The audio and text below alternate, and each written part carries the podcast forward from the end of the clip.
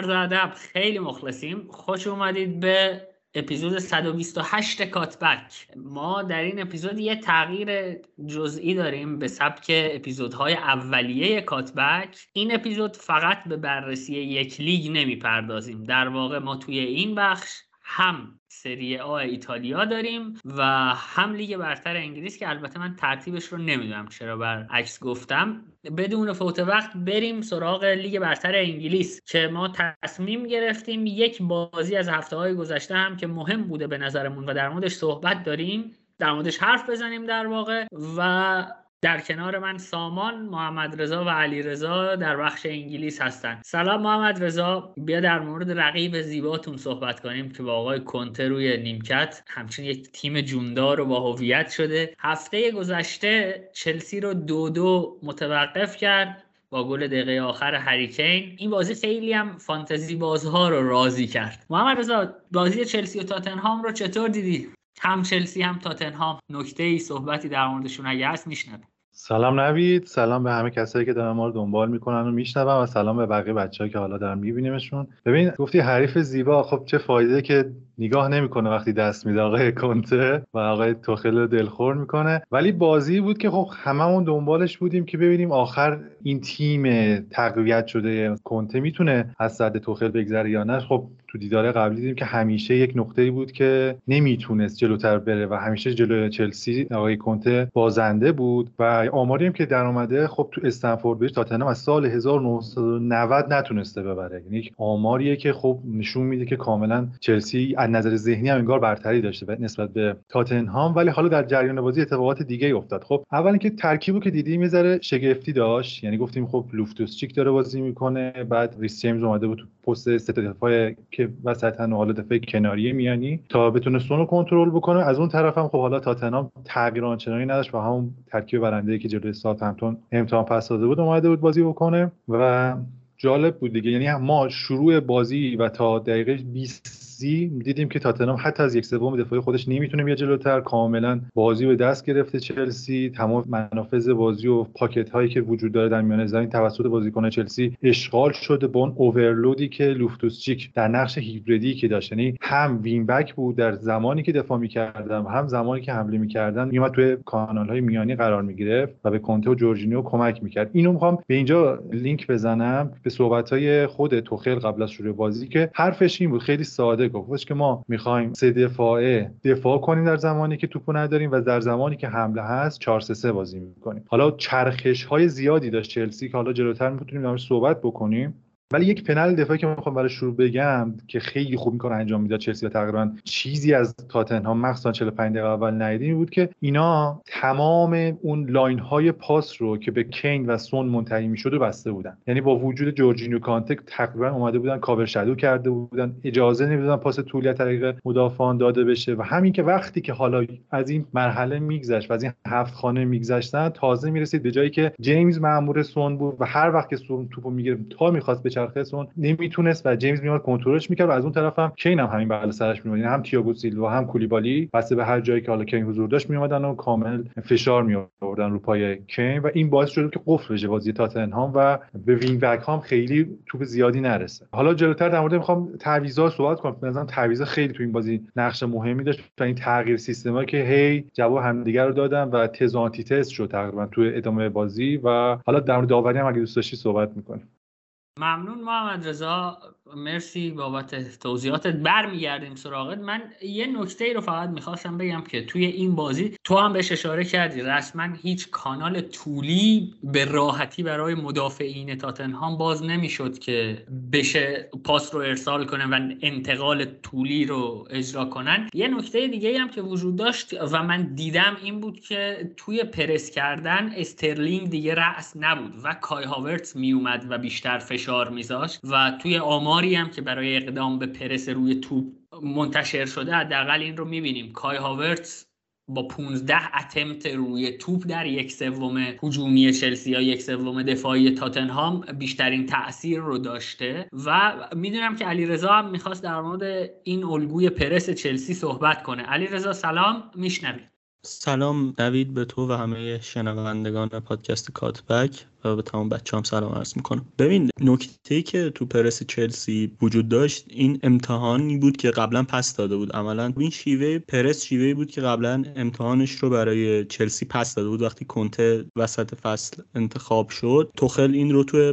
بازی های متعددی که داشتند روبروی هم تست کرد و خب جوابش رو هم گرفت. عملا کاری که می‌کردند این بود که با توجه به اینکه سیستم سه دفاعه خیلی پرس شدنش سخته ترجیح می‌دادند که فقط یک بازیکن آزاد تاتنهام داشته باشه و عملا همونطوری که محمد رضا گفت مسیرهای پاس رو بگیرن ازش. با توجه به اینکه تاتنهام مدافعانی داره که بازی با پاشون خیلی خوبن ترجیح می‌دادن گزینه های پاس اریک دایر رو به حداقل برسونن. یعنی استرلینگ و هاورتز در فاز اول پرس کردنشون دو تا مدافع کناری اریک دایر رو پرس بکنن و در فاز دوم به wing back ها اون فشار رو بذارن و این ماونت و کانته باشند که اون دو نفر از سه نفر خط دفاعی تاتنهام رو پرس می‌کنن. علت اصلیش هم من فکر می‌کنم این بود که اریک دایر خب خیلی بازیکن فوق العاده ای نیست اما با توجه به سیستمی که کنته طراحی کرده خیلی خوب می‌تونه فضاها رو شناسایی بکنه و عملا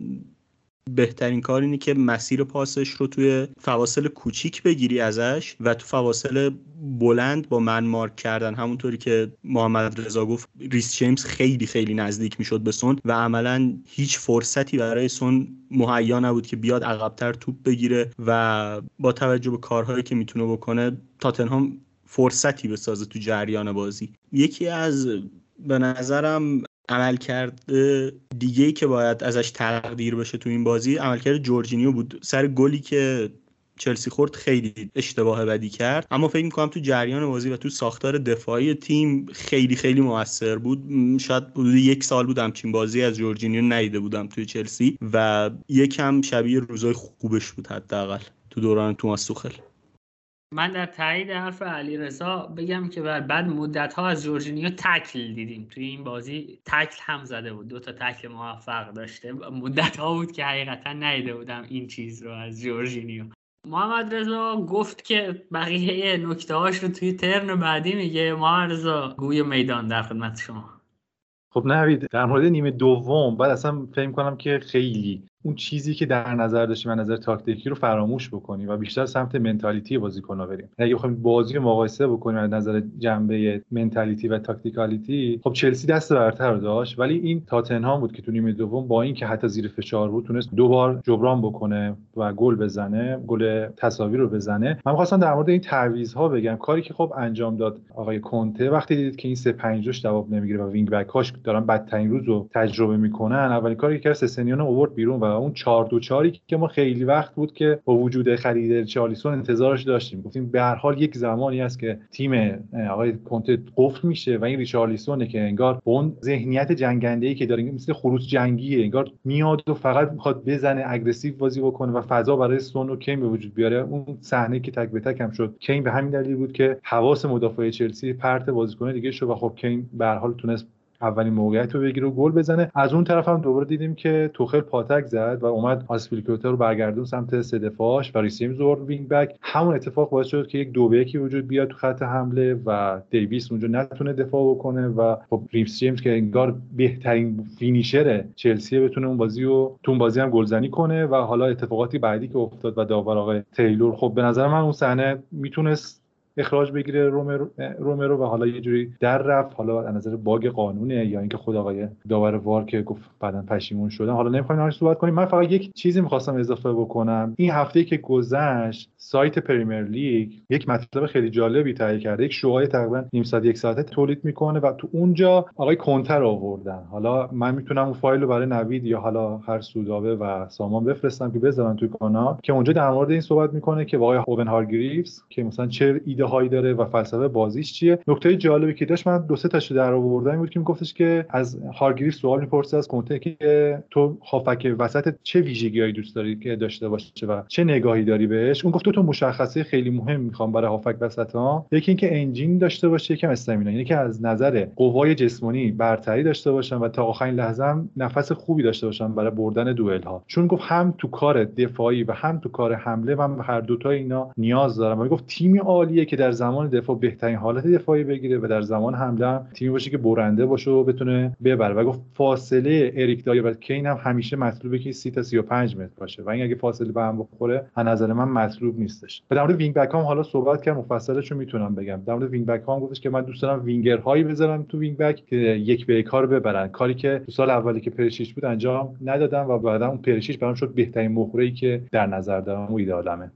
ممنون محمد رضا. من حد می‌زنم سامان می‌خواد چی بگه. وقتی حرف از فاصله احتمالا هریکین و دایر شد من چون می‌دونم سامان عاشق ساکیه و این یکی از مسائلیه که آریگو ساکی خیلی روش تاکید می‌کنه. سامان اگه این رو نمی‌خوای بگی میشنویم چی میگی. والا این نمی‌خواستم بگم ولی اسم ساکی که اومد یه صلواتی می‌خوای بفرستیم همه. نه بالاخره. می‌خواستم صرفا به این نکته اشاره کنم که این چیزایی که محمد رضا راجع به کنته گفت تصویر کنته جدید شاید برای ما. خیلی جالبه که من مصاحبه مشابهی از کنته دارم. یادمه زمانی که مربی تیم ملی ایتالیا یعنی داریم راجع به حدود 6 6 سال 7 سال پیش صحبت می‌کنیم. ویژگی های بازیکناش رو تصویر کرده بود و دقیقا راجع به وینگ بک ها و راجع به هافک وسط یعنی بازیکن مرکزی شیش خودش که حرف می‌زد ویژگی هایی متفاوت با اینا بود. راجع به 6 می‌گفت که من بازیکنی می‌خوام که بتونه تحت فشار بازی سازی کنه. اینجا رو آورده به چی؟ به stamina و در واقع قدرت بدنی.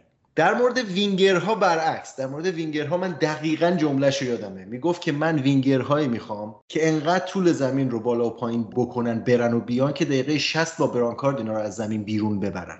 و اگه توجه کنید به وینگرها وینگ بک هایی که در واقع وینگر ببخشید گفتم چون حالا ما دو تا سیستم کنته داشتیم دیگه. یکی 3 4 3 کنته است که هم وینگ بک داره هم وینگر و یه سیستم 3 5 2 هم داریم که تو اینتر بازی می‌کرد که فقط وینگ بک داشت و دیگه وینگر نداشت. زمان تیم ملی ایتالیا و قبلش یوونتوس هم 3 5 2 بازی می‌کرد. وینگ بک هایی که استفاده می‌کرد در اون زمان اگه برگردیم بهشون نقد بزنیم می‌بینیم که دقیقا بازیکنهایی هستن که دقیقه 60 با برانکارد برن بیرون و حتی اونقدرها تکنیکی نیستن. شما ببینید وینگ بکی که مثلا باش توی چلسی قهرمان میشه ویکتور موزس وینگ بک فیکس تیم چلسیه. فکر می‌کنم حالا جاش نیست امروز وقت نداریم ولی فکر می‌کنم یک بررسی خیلی مفصلی بطلبه که چطور شده که خلاقیت و تکنیک رو خواستش رو از روی بازیکن مرکزی برداشته و برده روی بازیکنهای کناری و برعکس از بازیکن کناری که قبلا فقط خلاقیت می‌خواست فقط باز کردن بازی رو می‌خواست و بازی سازی زیر فشار از عقب زمین رو می‌خواست. الان چیزی که می‌خواد اینه که استامینا داشته باشه بجنگه وسط زمین. این شاید خیلی کلید خوبی باشه برای اینکه ما رو یه کمی ببره به سمت اینکه کنته جدید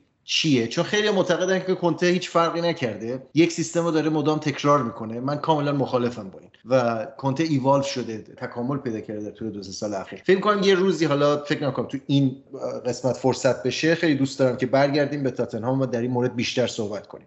سامان این گزاره تقریبا افسانه ای که هی یعنی یک افسانه است بیشتر که میگن کنته آدم دوگمیه و تغییر ایجاد نمیداره خود کنته هم حتی توی آخرین فصلش که توی اینتر بود با یه پست اینستاگرامی جواب داد و یه تیکه از بازی اینتر رو بریده بود و گذاشته بود اینستاگرامش وزیرش نوشته بود 4 دو 4 این رو خیلی ها نمی‌بینن. و آره. یادمه. من خیلی خودم هم دوست دارم یه روز در مورد این صحبت کنیم. حتی خیلی هم نیاز نیست عقب بریم. بروزوویچ هم این ویژگی هایی که الان کنته از هافبک وسطش می‌خواست رو نداره. یعنی اگر توی اینتر هم نگاه کنیم خیلی یعنی نسبت به اینتر هم تغییر کرده. نه تنها نسبت به 6 سال 7 سال پیشش تغییر کرده نسبت به دوره اینترش هم تغییر کرده.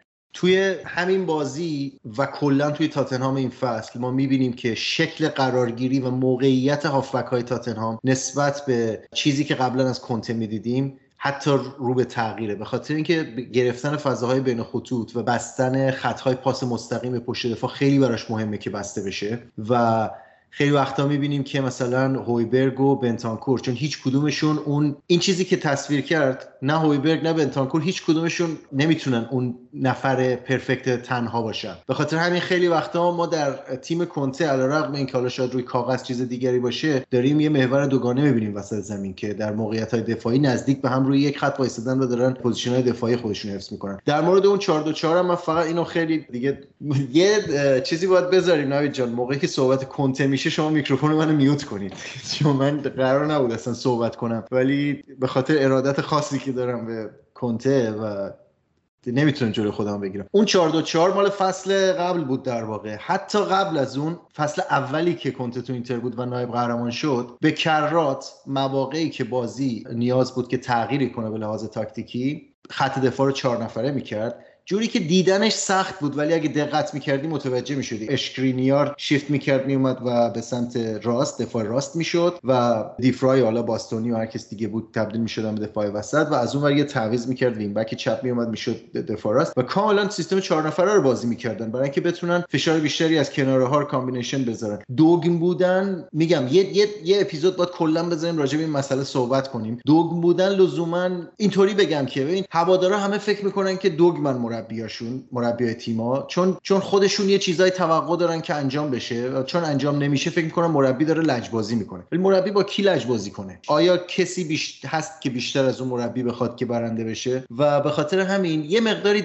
سخت درک این موضوع که کنته اون چیزی که از بازیکناش می‌خواد مهمه براش که در اون پست اجرا بشه و اون با چیزی که ما تو ذهنمون یه ذره فرق داره. ولی این خیلی نکته مهمیه که اشاره کردم توی بخش قبلی صحبتم. حتما در یکی از اپیزودا بهش برگردیم که چه تغییری کرده این خواسته ها از بازیکنان ممنون سامان. به ما فصل قبل کامنت گرفته بودیم که وقتی نوید خوران خورشید در مورد کنته حرف بحث کنته میشه میکروفونش رو ببندید الان دو تا شدیم. خدا رو شکر اکثریت شدیم. بگذاریم ما قرار بود در مورد چلسی صحبت کنیم بیشتر ولی خب تاتنهام حرف میطلبه دیگه. و بریم سراغ بازی بعدشون با لیدز. علیرضا هم کمتر از هممون حرف زده. میریم سراغ علیرضا. علیرضا بجز اون اشتباه مندی که حقیقتا می‌تونه اشتباه گیم چنجری باشه. یعنی یک بازی رو و یک پیروزی رو برای یک تیمی از دست بده یا مثلا نابود کنه روز یک تیم رو بجز اون دیگه چه اتفاقی افتاد که تیم آقای جسمارش چنین بلایی آورد سرش؟ حالا جسی مارش هم آخه کسیه که من دوستش دارم به خاطر همین الان پاس میدم علیرضا که علیرضا حرف بزنه من پرگویی نکنم. نوید من حس می‌کنم از نقطه شروع چلسی اشتباه آغاز کرد بازی رو. یعنی به ترکیب اولیه چلسی هم که نگاه می‌کنیم به نظرم لزوما بهترین گزینه ها در جای درستشون قرار نگرفتن. روبن لوفتوسچیک تو بازی جلوی تاتنهام خیلی عمل کرده خوبی داشت. یکی از بازیکنان خوب زمین بود. اما مسئله ای که وجود داره اینی که لزوما جلوی یک تیمی که خیلی خیلی سریعتر از فوتبال کنتر بازی می‌کنه که البته فوتبال کنتر در بعضی لحظات خیلی فوتبال سریع base ش اما فوتبالی که کلا بر پایه انتقال هاست نمی‌تونه به نظرم تو نقش وینگ بک خیلی نتیجه بده برای تو. از طرفی توی خط هافبک چلسی به نظر من حداقل اشتباه بزرگی کرد.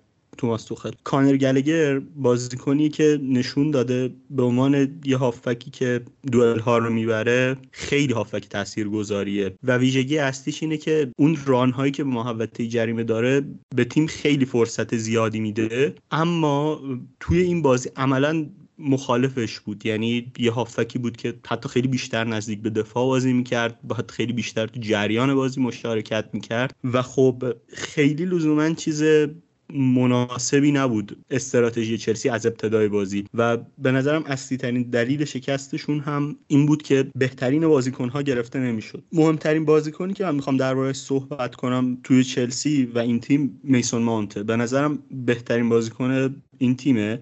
ولی چیزی که این فصل از چلسی تو دوتا بازی که خیلی خوب نبودن بازی اولشون و بازی جلوی لیدز. دیدیم اینه که میسون ماونت به اندازه کافی تاچ نداره تو جریان بازی نیست. عملا محدود میشه به یک فضایی که بهترین اون بازیکن گرفته نمیشه.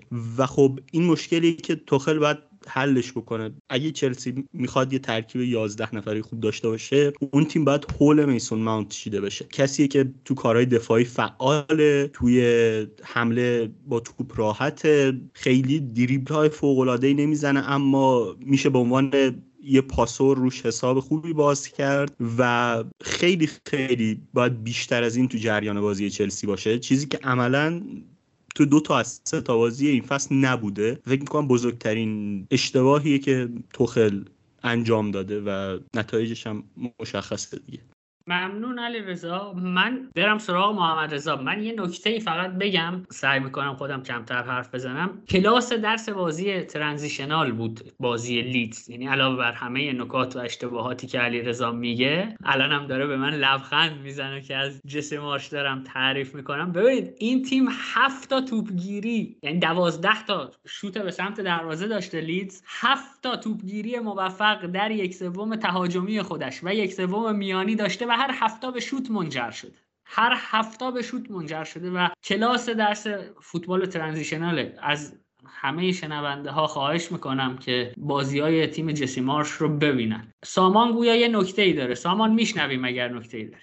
در مورد لیدز من یه نکته رو می‌خوام حتما اشاره کنم. اونم این که لیدز خب 4 2 3 1 بازی می‌کنه و توی سیستم 4 2 3 1 هممون می‌دونیم که بازیکن شماره 10 اهمیت خیلی زیاده. البته این نکته رو قبل از اینکه به بازیکن دهشون بپردازیم اینه که هر سه بازیکن مرکزی لیدز خیلی جالبه. بازیکنایی هستن که همین فصل اضافه شدن به تیم و یک خط هافکی که در واقع با هم بازی نکردن اما داریم کیفیت خیلی خوبی ازشون می‌بینیم به خاطر اینکه خوب در واقع هدایت شدن و دقیقا می‌دونن چی کار دارن می‌کنن. تیلر ادامز رو داریم که از لایپزیگ آورده روکا رو از بایر مونیخ گرفتن و برندن ارنسن که کسی که می‌خوام راجع بهش بیشتر صحبت کنم رو از ردبول سالزبورگ. یعنی یکی اگر ندونه فکر می‌کنه که رالف رانگنیک توی لیدز رفته و داره recruit می‌کنه براشون. و یک بازیکن این این نکته هم من بگم که اصلا قبل از اینکه رانگنیک بیاد و به یونایتد بیاد و قبل از اینکه اصلا صحبت این باشه که به میلان بخواد بیاد اون موقع که لینک شده بود پروژهش رو با ردبول داشت ادامه می‌داد علیرغم اینکه پست مدیریت ورزشی و اینا نداشت و بخشی از پروژهش استعدادیابی و recruitment توی آمریکا بود. من هنوز نتونستم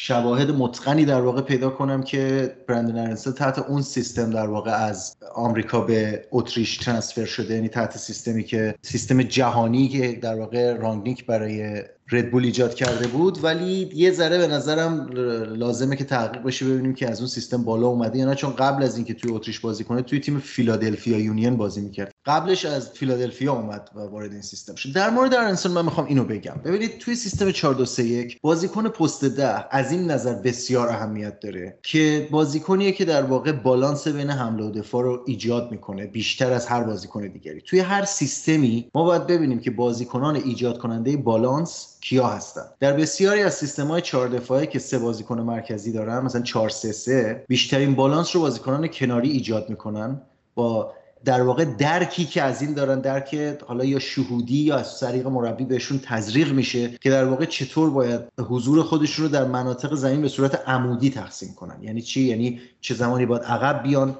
گاهی اوقات با محور یار حریف عقب میان گاهی اوقات با محور position توپ عقب میان. اینا رو باید بهشون بگن ولی علاوه بر این باید یه درک بالایی هم خود بازیکن داشته باشه از این موضوع. به خاطر همین توی سیستم 4 2 3 1 این بیشترین وظیفه ایجاد بالانس برای بازیکن شماره دهه. چرا؟ چون این بازیکن 4 2 3 1 بیشتر از هر چیزی آسیب پذیر نسبت به اوورلود شدن در مرکز زمین. نسبت به در مقابل سیستم هایی که تعداد بازیکن بیشتری دارن در خط میانی. این بازیکن باید با درک خودش جلوی این اوورلود ها رو بگیره. در اضافه شدن به دفاع تیمی در زمان مورد نیاز. این بازیکن بازیکنیه که پیوند بین خط حمله و دفاع در زمان ضد حمله است که تو این بازی خیلی به چشم میاد. با برگشتن عقب و قرار گرفتن در موقعیتی که در زمان ترنوور بتونه توپ رو دریافت کنه و پخش کنه. و در نهایت اینطوری باید بگیم که بدون یک ده خوب هیچ مربی در جهان بجز استفانو پیولی نمی‌تونه نتیجه بگیره. و اونم حالا نمی‌دونیم واقعا چطور این کار رو می‌کنه. چرا می‌دونیم؟ حالا اتفاقا همین این اپیزود قرار راجع میلان صحبت کنیم. پس راجبش حرف می‌زنیم در ادامه همین اپیزود که چرا سیستم پیولی بدون یک ده می‌تونه کار کنه. اما کامن سنس اینه که بدون یک ده مناسب 4 3 نمی‌تونه عمل کنه. و برندن ارنسن در یک موردی با انرژی تقریبا پایان ناپذیر. مدام در حال حرکت عمودی از جلوی دفاع خودش تا پشت box حریف و حتی داخل box حریف و می‌بینیم که چطور با چه انرژی در واقع بازیکنی که بیوقفه داره میدوه میاد فشار می‌ذاره رو دروازه‌بان پرس می‌کنه و گل اول رو می‌زنه و در واقع بازی رو عوض می‌کنه. اما قبل از اون من می‌خوام refer بدم به یه چیز دیگه و بگم چرا این بازیکن به نظر من استثنائیه واقعا. یک صحنه ای هست که برندن کولیبالی رو دور می‌زنه. تقریبا از بازی محو می‌کنه و کولیبالی عصبانی میشه و روش خطا می‌کنه. به عنوان یک کسی که سری آ رو سالها دنبال کردم سالهای زیادی دنبال کردم من تا حالا ندیده بودم که کولیبالی اینطوری در موقعیت مشابه یعنی موقعیتی که فضای زیادی هم دوروبرش نیست. دریبل ریز در جا بخوره یعنی دریبل دستمالی بخوره به اصطلاح یعنی دور بخوره. این بازیکن من فکر می‌کنم پتانسیل خیلی زیادی داره هم تکنیک داره هم هوش داره. هم قدرت بدنی داره و هم finishing خوبی داره. به خاطر همین من فکر می‌کنم لیدز در واقع داره جواب recruitment خیلی قویش رو در امسال می‌گیره که خط هافبکش رو متحول کرده و در مورد جسی مارش هم که حالا خودت گفتی من فعلا قطع می‌کنم اینجا صحبتامو چون می‌خواستم در مورد خط هافبکشون و خصوصا برندن ارنسون صحبت کنم که این بازیکن رو مد نظر داشته باشید در ادامه فصل. من حرفایی که درباره آرنسون خواستم بزنم و سامان عالی و به نحو احسن گفتش و دیگه حرفی هم نیست. حالا من فقط میگم که به touch map آرنسون تو این بازی ببینید. یعنی کامل تمام شاید مناطق بازی و درگیرانه بود و touch داشته. ولی من خواستم فقط در پایان بحث در لیدز دو تا credit بدم به جسی مارش که نظرم خیلی مهم بود. مخصوصا تو این بازی و بازی قبلا دیده شده بود. اولیش این تفاوت دفاعی و structure یعنی ساختار دفاعی که داشتن نسبت به دورانی که بیلسا سرمربی این تیم بود. خب این بیلسا به شکل کاملا aggressive و یا man marking به شدت قوی انجام می‌داد و هم murderball معروفش و تمام بازیکناش مأمور این بودن که بازیکن حریف رو مارک بکنن. ولی می‌بینیم که توی تیم آقای جسی مارش یک توازن یک تعادلی به وجود اومده که شما می‌بینید که مثلا دو مدافعی که در عقب زمین هستن حتما man mark نمی‌کنن. یعنی هم zonal داریم در تیم آقای جسی مارش. وقتی در یک سوم دفاعی لیدز قرار می‌گیره تو کاملا به صورت zonal دفاع می‌کنن و در یک سوم هجومی که man mark می‌کنن من فکر کنم این تعادلی که به وجود آورد آقای جسی مارش باعث شده که شوت های کمتر لیدز بخوره و از این لحاظ کمتر هم احتمالاً گل می‌خورن. دومین credit ی که به نظرم باید بدیم خیلی مهمه. به هر حال این بازیکن ها هستن که برای تیم بازی می‌کنن. شما هر چقدر ساختار قوی داشته باشید بازیکن ها هستن که به شکل حالا ربات گونه می‌خوان بازی بکنن و وظیفه شما رو انجام بدن. کاری که انجام داد این که بازیکن ها رو در پست ذاتی خودشون بازی میده آقای جسی مارش. کاری که از بیلسا واقعا به شکل عجیب و غریبی مخصوصا تو فصل دوم و فصل اولی که حضور داشتن نمی‌دیدیم. مثلا رودریگو در هافبک میانی بازی می‌کرد. خب اون بهره وری لازم اون نداشت. الان می‌بینید که اومده مهاجم نوک شده. چقدر داره خوب بازی می‌کنه. فعلا شاید بگیم بهترین بازیکن لیگ بوده. آقای گل لیگ بوده. یا مثلا استرویک که بعضی موقع میومد هافبک وسط بازی می‌کرد الان شده دفاع چپ. فوق العاده بود استرویک تو این بازی. به هر دو دفاعی کناری لیدز فوق العاده بازی کردن. هم کوخ و هم یورنته. به خاطر اون zonal ی که گفتم ارتقا داشت و کمتر اشتباه می‌کردن. کمتر زیر فشار اون یار گرفتن مهاجما بودن. و بازیکنای دیگه خب سامان نقد خط هافبکشون گفت خیلی recruitment عالی داشتن و بازیکن کاملا مناسب. در مورد جک هریسون و دنیل جیمز فکر کنم دقیقا همین اتفاقاتی که افتاده برای باقی بازیکن‌ها برای اونها هم صدق می‌کنه. کلا chemistry تیم خوبه. اون شیمی و اون 11 نفر پیوندهای خوبی در میان زمین و یا یک سوم هجومی بینشون برقراره. ممنون. محمد رضا این فایل touch map آقای آرنوسون هم برام بفرست که توی کانال بذاریم. ما سعی می‌کنیم در این فصل هر چیزی که تصویریه و ما در موردش صحبت می‌کنیم رو توی کانال کاتبک بذاریم که یه کمی بحث ملموستر بشه. من از صحبت های سامان و محمد رضا وام می‌گیرم و وصل می‌کنم بحث رو به منچستر با خود سامان. سامان گفت بدون یک ده خوب هیچ تیمی که 4 2 3 1 بازی کنه نمی‌تونه نتیجه بگیره. یه شباهت هایی بین دیتای شماره ده لیدز و برونو فرناندس هم وجود داشت. جفتشون بیشترین پرس رو توی یک سوم تهاجمی داشتن. جفتشون بیشترین پاس رو به محوطه جریمه حریف داده بودن. جفتشون میانه زمین توی یک سوم میانی توپگیری های موثر داشتن و بریم سراغ سامان با بازی منچستر لیورپول. سامان یه سری نکات رو شمردی گفتی تا اینها درست نشود منچستر منچستر نمی شود و این هفته منچستر شد. یکیشون حذف مکتامین فرد در میانه میدان بود. چه شد که منچستر این اتفاق افتاد و لیورپول رو حالا برد. لیورپولی که البته اونم خیلی وضع خوبی نداشت. یعنی خط آفبکش به شکل واضحی عقیمه. در خدمتی بله نوید اگر اپیزود قبلی رو که راجع بازی یونایتد در, در واقع مقابل بازی اولشون بود مقابل برایتون حرف زدیم بعد از بازی اول. و قبل از بازی دوم بود دقیقا قبل از بازی مقابل برنتفورد. که اونجا ما به چند نکته اشاره کردیم در واقع نقاط ضعف یونایتد رو برشمردیم و در مقابل این سوال که آیا تنهاق می‌تونه موفق بشه دقیقا همونطوری که میگی یه سری بازیکن رو نام بردم. و گفتم که مشکلات اساسی که این بازیکن‌ها دچارشون هستن چیه؟ و چرا فکر می‌کنم این مشکلات در این بازیکن‌ها حل نخواهد شد به خاطر اینکه ذاتیه. یکی بحث لوکشا رو مطرح کردیم که اصلا فولبک مدرن نیست و هرگز هم نخواهد شد به خاطر اینکه مغز بازی در اون پست رو نداره و در واقع فولبکی که ساخته شده برای دو دهه قبل شاید. مثلا می‌تونست دفاع دفاع کنار بازی کنه. چون عقلش نمی‌رسه واقعا و تقصیری هم نداره این دیگه بازیکن که تا 27 سالگی عقلش درست نشه تو مغزش چیزی درست نشه بعیده که دیگه بتونه یاد بگیره. و کلا هم به نظر خیلی بازیکن یادگیری نیست. هر آنچه هم داره به صورت ذاتی داشته و دیگه این تشت گفتیم تا زمانی که لوکشا حضور داره. بحث مگوایر رو پیش کشیدیم و بحث دابل پیوت فرد مکتامینه رو. و اگه یادت باشه اونجا من اشاره کردم که گرایش تنهاخ به اینه که علا رقم این که داره 4 2 3 1 روی کاغذ بازی می‌کنه در زمانی که تیم داره بیلد می‌کنه در واقع تک محور بازی می‌کرد تو بازی اول با برایتون. و فرد تنها میمون جلوی خط دفاعی و دوتا بازیکن روی دستش که در اون بازی تبدیل می‌شدن به مکتامینه و برونو فرناندز. یه فرمیشنی شبیه 4 3 3 می‌گرفتن بیشتر. و فرد چون پرسکوریزی لازم رو نداشت تو پا کامل نمی‌شد و دیدیم که از اون طرف مسئله دیگری هم که هست اینه که دخیا خب بازیکنیه که می‌دونیم دیگه. حالا من سلطان صحبت در این مورد علیرضا هست تو این اپیزود. اگه خواست بیاد ادامه بده دوتامون در مورد دخیا بگه. ولی مسئله که ما می‌دونیم توی بازی فوتبال مدرن امروزی اولین و مهمترین بحث هجومی هر تیمی توانایی build-up از عقبه. اولین و مهمترین بحث دفاعی اولین قدم دفاعی هر تیمی هم پرس از بالاست. و در اینجا یه نبردی شکل می‌گیره. بستگی به حالا شکل پرس اگه man marking aggressive باشه یا بستن کانال های پاس باشه تله پرس باشه حالا صحبت می‌کنیم راجع به اینا اگر فرصت بشه که چه فرقی با هم دارن هر کدوم چیه. ولی تعداد نفرات خیلی مهمه. خیلی اهمیت بالایی پیدا می‌کنه که شما توی اون درگیری فاز یک بازی فاز صفر بازی در واقع که یک تیم بازی رو شروع می‌کنه و تیم دیگر داره پرس می‌کنه یک نفر بالا یا پایین می‌تونه تفاوت اصلی رو رقم بزنه. به خاطر اینه که اکثر تیم ها الان از دروازه‌بان هایی استفاده می‌کنن که توانایی بازی با پا چه دقت پاس و چه رنج پاس بالایی داشته باشن. که خب دخیا خیلی بده از این نظر یعنی واقعا بده. پس دخیا در واقع یه لوکشایی تو دروازه که مال دو دهه قبله.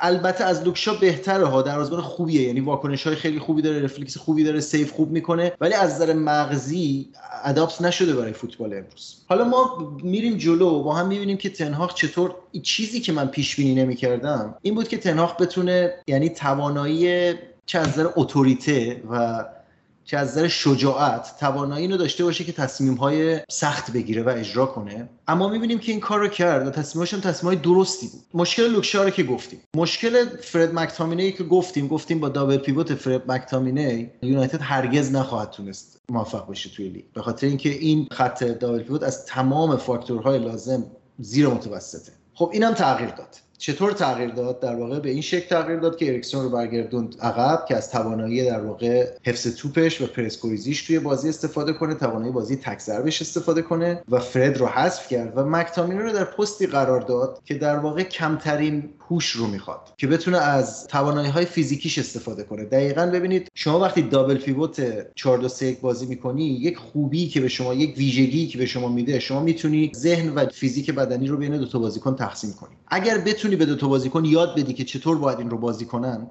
چطور باید این رو اجرا کنند شدنیه. اون وقت شما قادر خواهی بود در این سیستم یک بازیکن کم عقل رو هم حل کنی و استفاده کنی ازش اگر اون بازیکن توان فیزیکی خوبی داشته باشه. ولی وقتی دو تا بازیکن کم عقل بذاری کنار هم ممکن نیست که بتونی این کار بکنی. این مشکل دیگری بود که تناق به خوبی فهمید و حل کرد. و تصمیم شجاعانه دیگر بیرون گذاشتن رونالدو بود. ببینید ما نقلی بزنیم به فصل قبل. وقتی رانیک اومد و مربی شد ما دیگه همه سبک رانیک همه می‌شناسن در فوتبال دیگه. کانتر پرس پرفشار پرس aggressive و دیگه اون gegenpressing ی که خب پدرشه دیگه رانگنیک و همه این امثال یورگن کلوپ و بقیه هازن‌هوتل و بقیه کسانی که در واقع از اون مکتب در اومدن شاگردا مستقیم یا غیر مستقیم در مکتب رانگنیک درس خارج خوندن به قول معروف. رانگنیک چرا واداد یعنی بیخیال شد. اصلا یک زمانی به بعد شما می‌بینید که رالف رانگنیک به یه حالتی رسیده بود که دست کشیده بود از یونایتد. انگار دیگه اصلا علاقه ای نداشت که ایده‌اش اجرا کنه. برای اینکه به این نتیجه رسیده بود که با این بازیکن نمی‌تونه این کارو بکنه. اینجا به نظر من تفاوت تن‌هاخ و رانگنیکه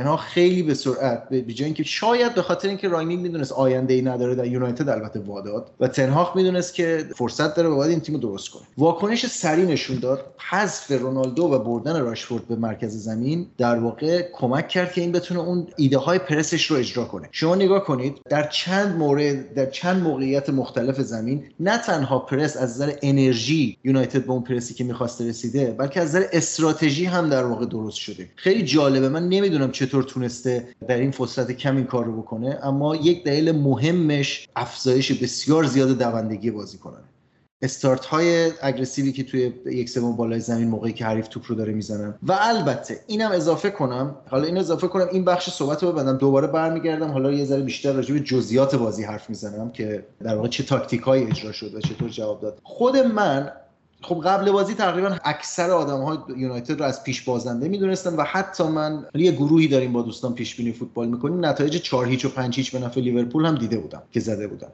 من خب اگه خاطرتون باشه قبل بازی گفتم که به نظر من یونایتد بازی رو نمیبازه. دلیلش هم اینه که یونایتد خب خیلی توجه و تمرکز همه روی ضعف های یونایتد بود که خب دو بازی رو باخته و کمتر کسی توجه داشت می‌کرد که اون طرف قضیه هم ما با یک تیم بحران زده مواجهیم که نه تنها بازی قبلی نتیجه مورد نظرش رو نگرفته بلکه تو این بازی هم با بحران کمبود بازیکن در دسترس مواجهه. تا جایی که مجبور میشه فابینیو که خب fit نبوده منزی کافی که بیاد و فیکس بازی کنه خط هافبک لیورپول که نگاه کنید متوجه میشید که بحران کجاست. در واقع مرکز بحران اونجاست بیشتر از بحرانی که یونایتد داشته. شما وقتی مجبور میشید سه تا هافک تو جردن هندرسون رو بذاری بازیکن 6 و روی دستش هاروی الیوت و میلنر رو بذاری این خودش نشون میده که آقا شما با مشکل عظیمی مواجهی از نظر نفر.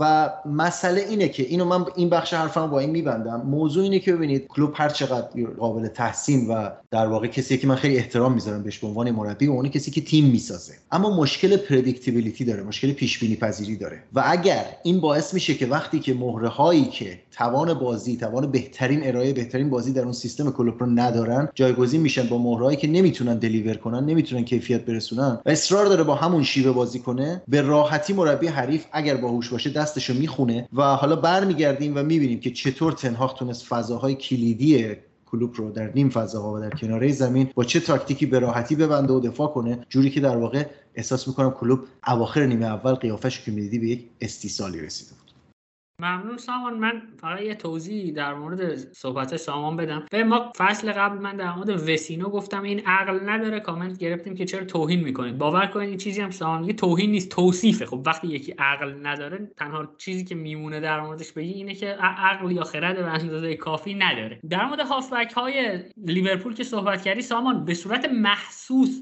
می‌شد. میگم من حتی اون موقع توییت کردم. توی 50 دقیقه اول بازی فیرمینو سه بار پاس زیر ده متر از دو مدافع وسط لیورپول توی زمین خودشون گرفت. یعنی build-up می‌شد و می‌دیدی میلنر داره نوک بازی می‌کنه فیرمینو بنده خدا اومده توپ جمع کنه و ببره. یعنی این کاملا مشهود بود قضیه. خب تا بحث در مورد خط هافبک لیورپول ما سراغ علیرضا هم بریم. چون می‌دیدم علیرضا هم هم توی توییتر هم دوتایی که حرف می‌زدیم در مورد وضعیت اسفناک خط هافبک لیورپول. حالا توی این بازی صحبت می‌کرد. علیرضا جان میشنوه ببینید سامان خیلی نکته درستی رو گفت. من یکم بستش میدم. این مشکل پیش بینی پذیر بودن یورگن کلوب عملا به نظرم از خط هافبکش میاد. جایی که لزوما بهترین تیمی که یورگن کلوب ساخته بعد نتیجه گرفته باش تو زمین خیلی خط هافبک فوق‌العاده خلاقی نداره. یعنی خط که واینالدوم و هندرسون و فابینیو بودن. لزوما خیلی خط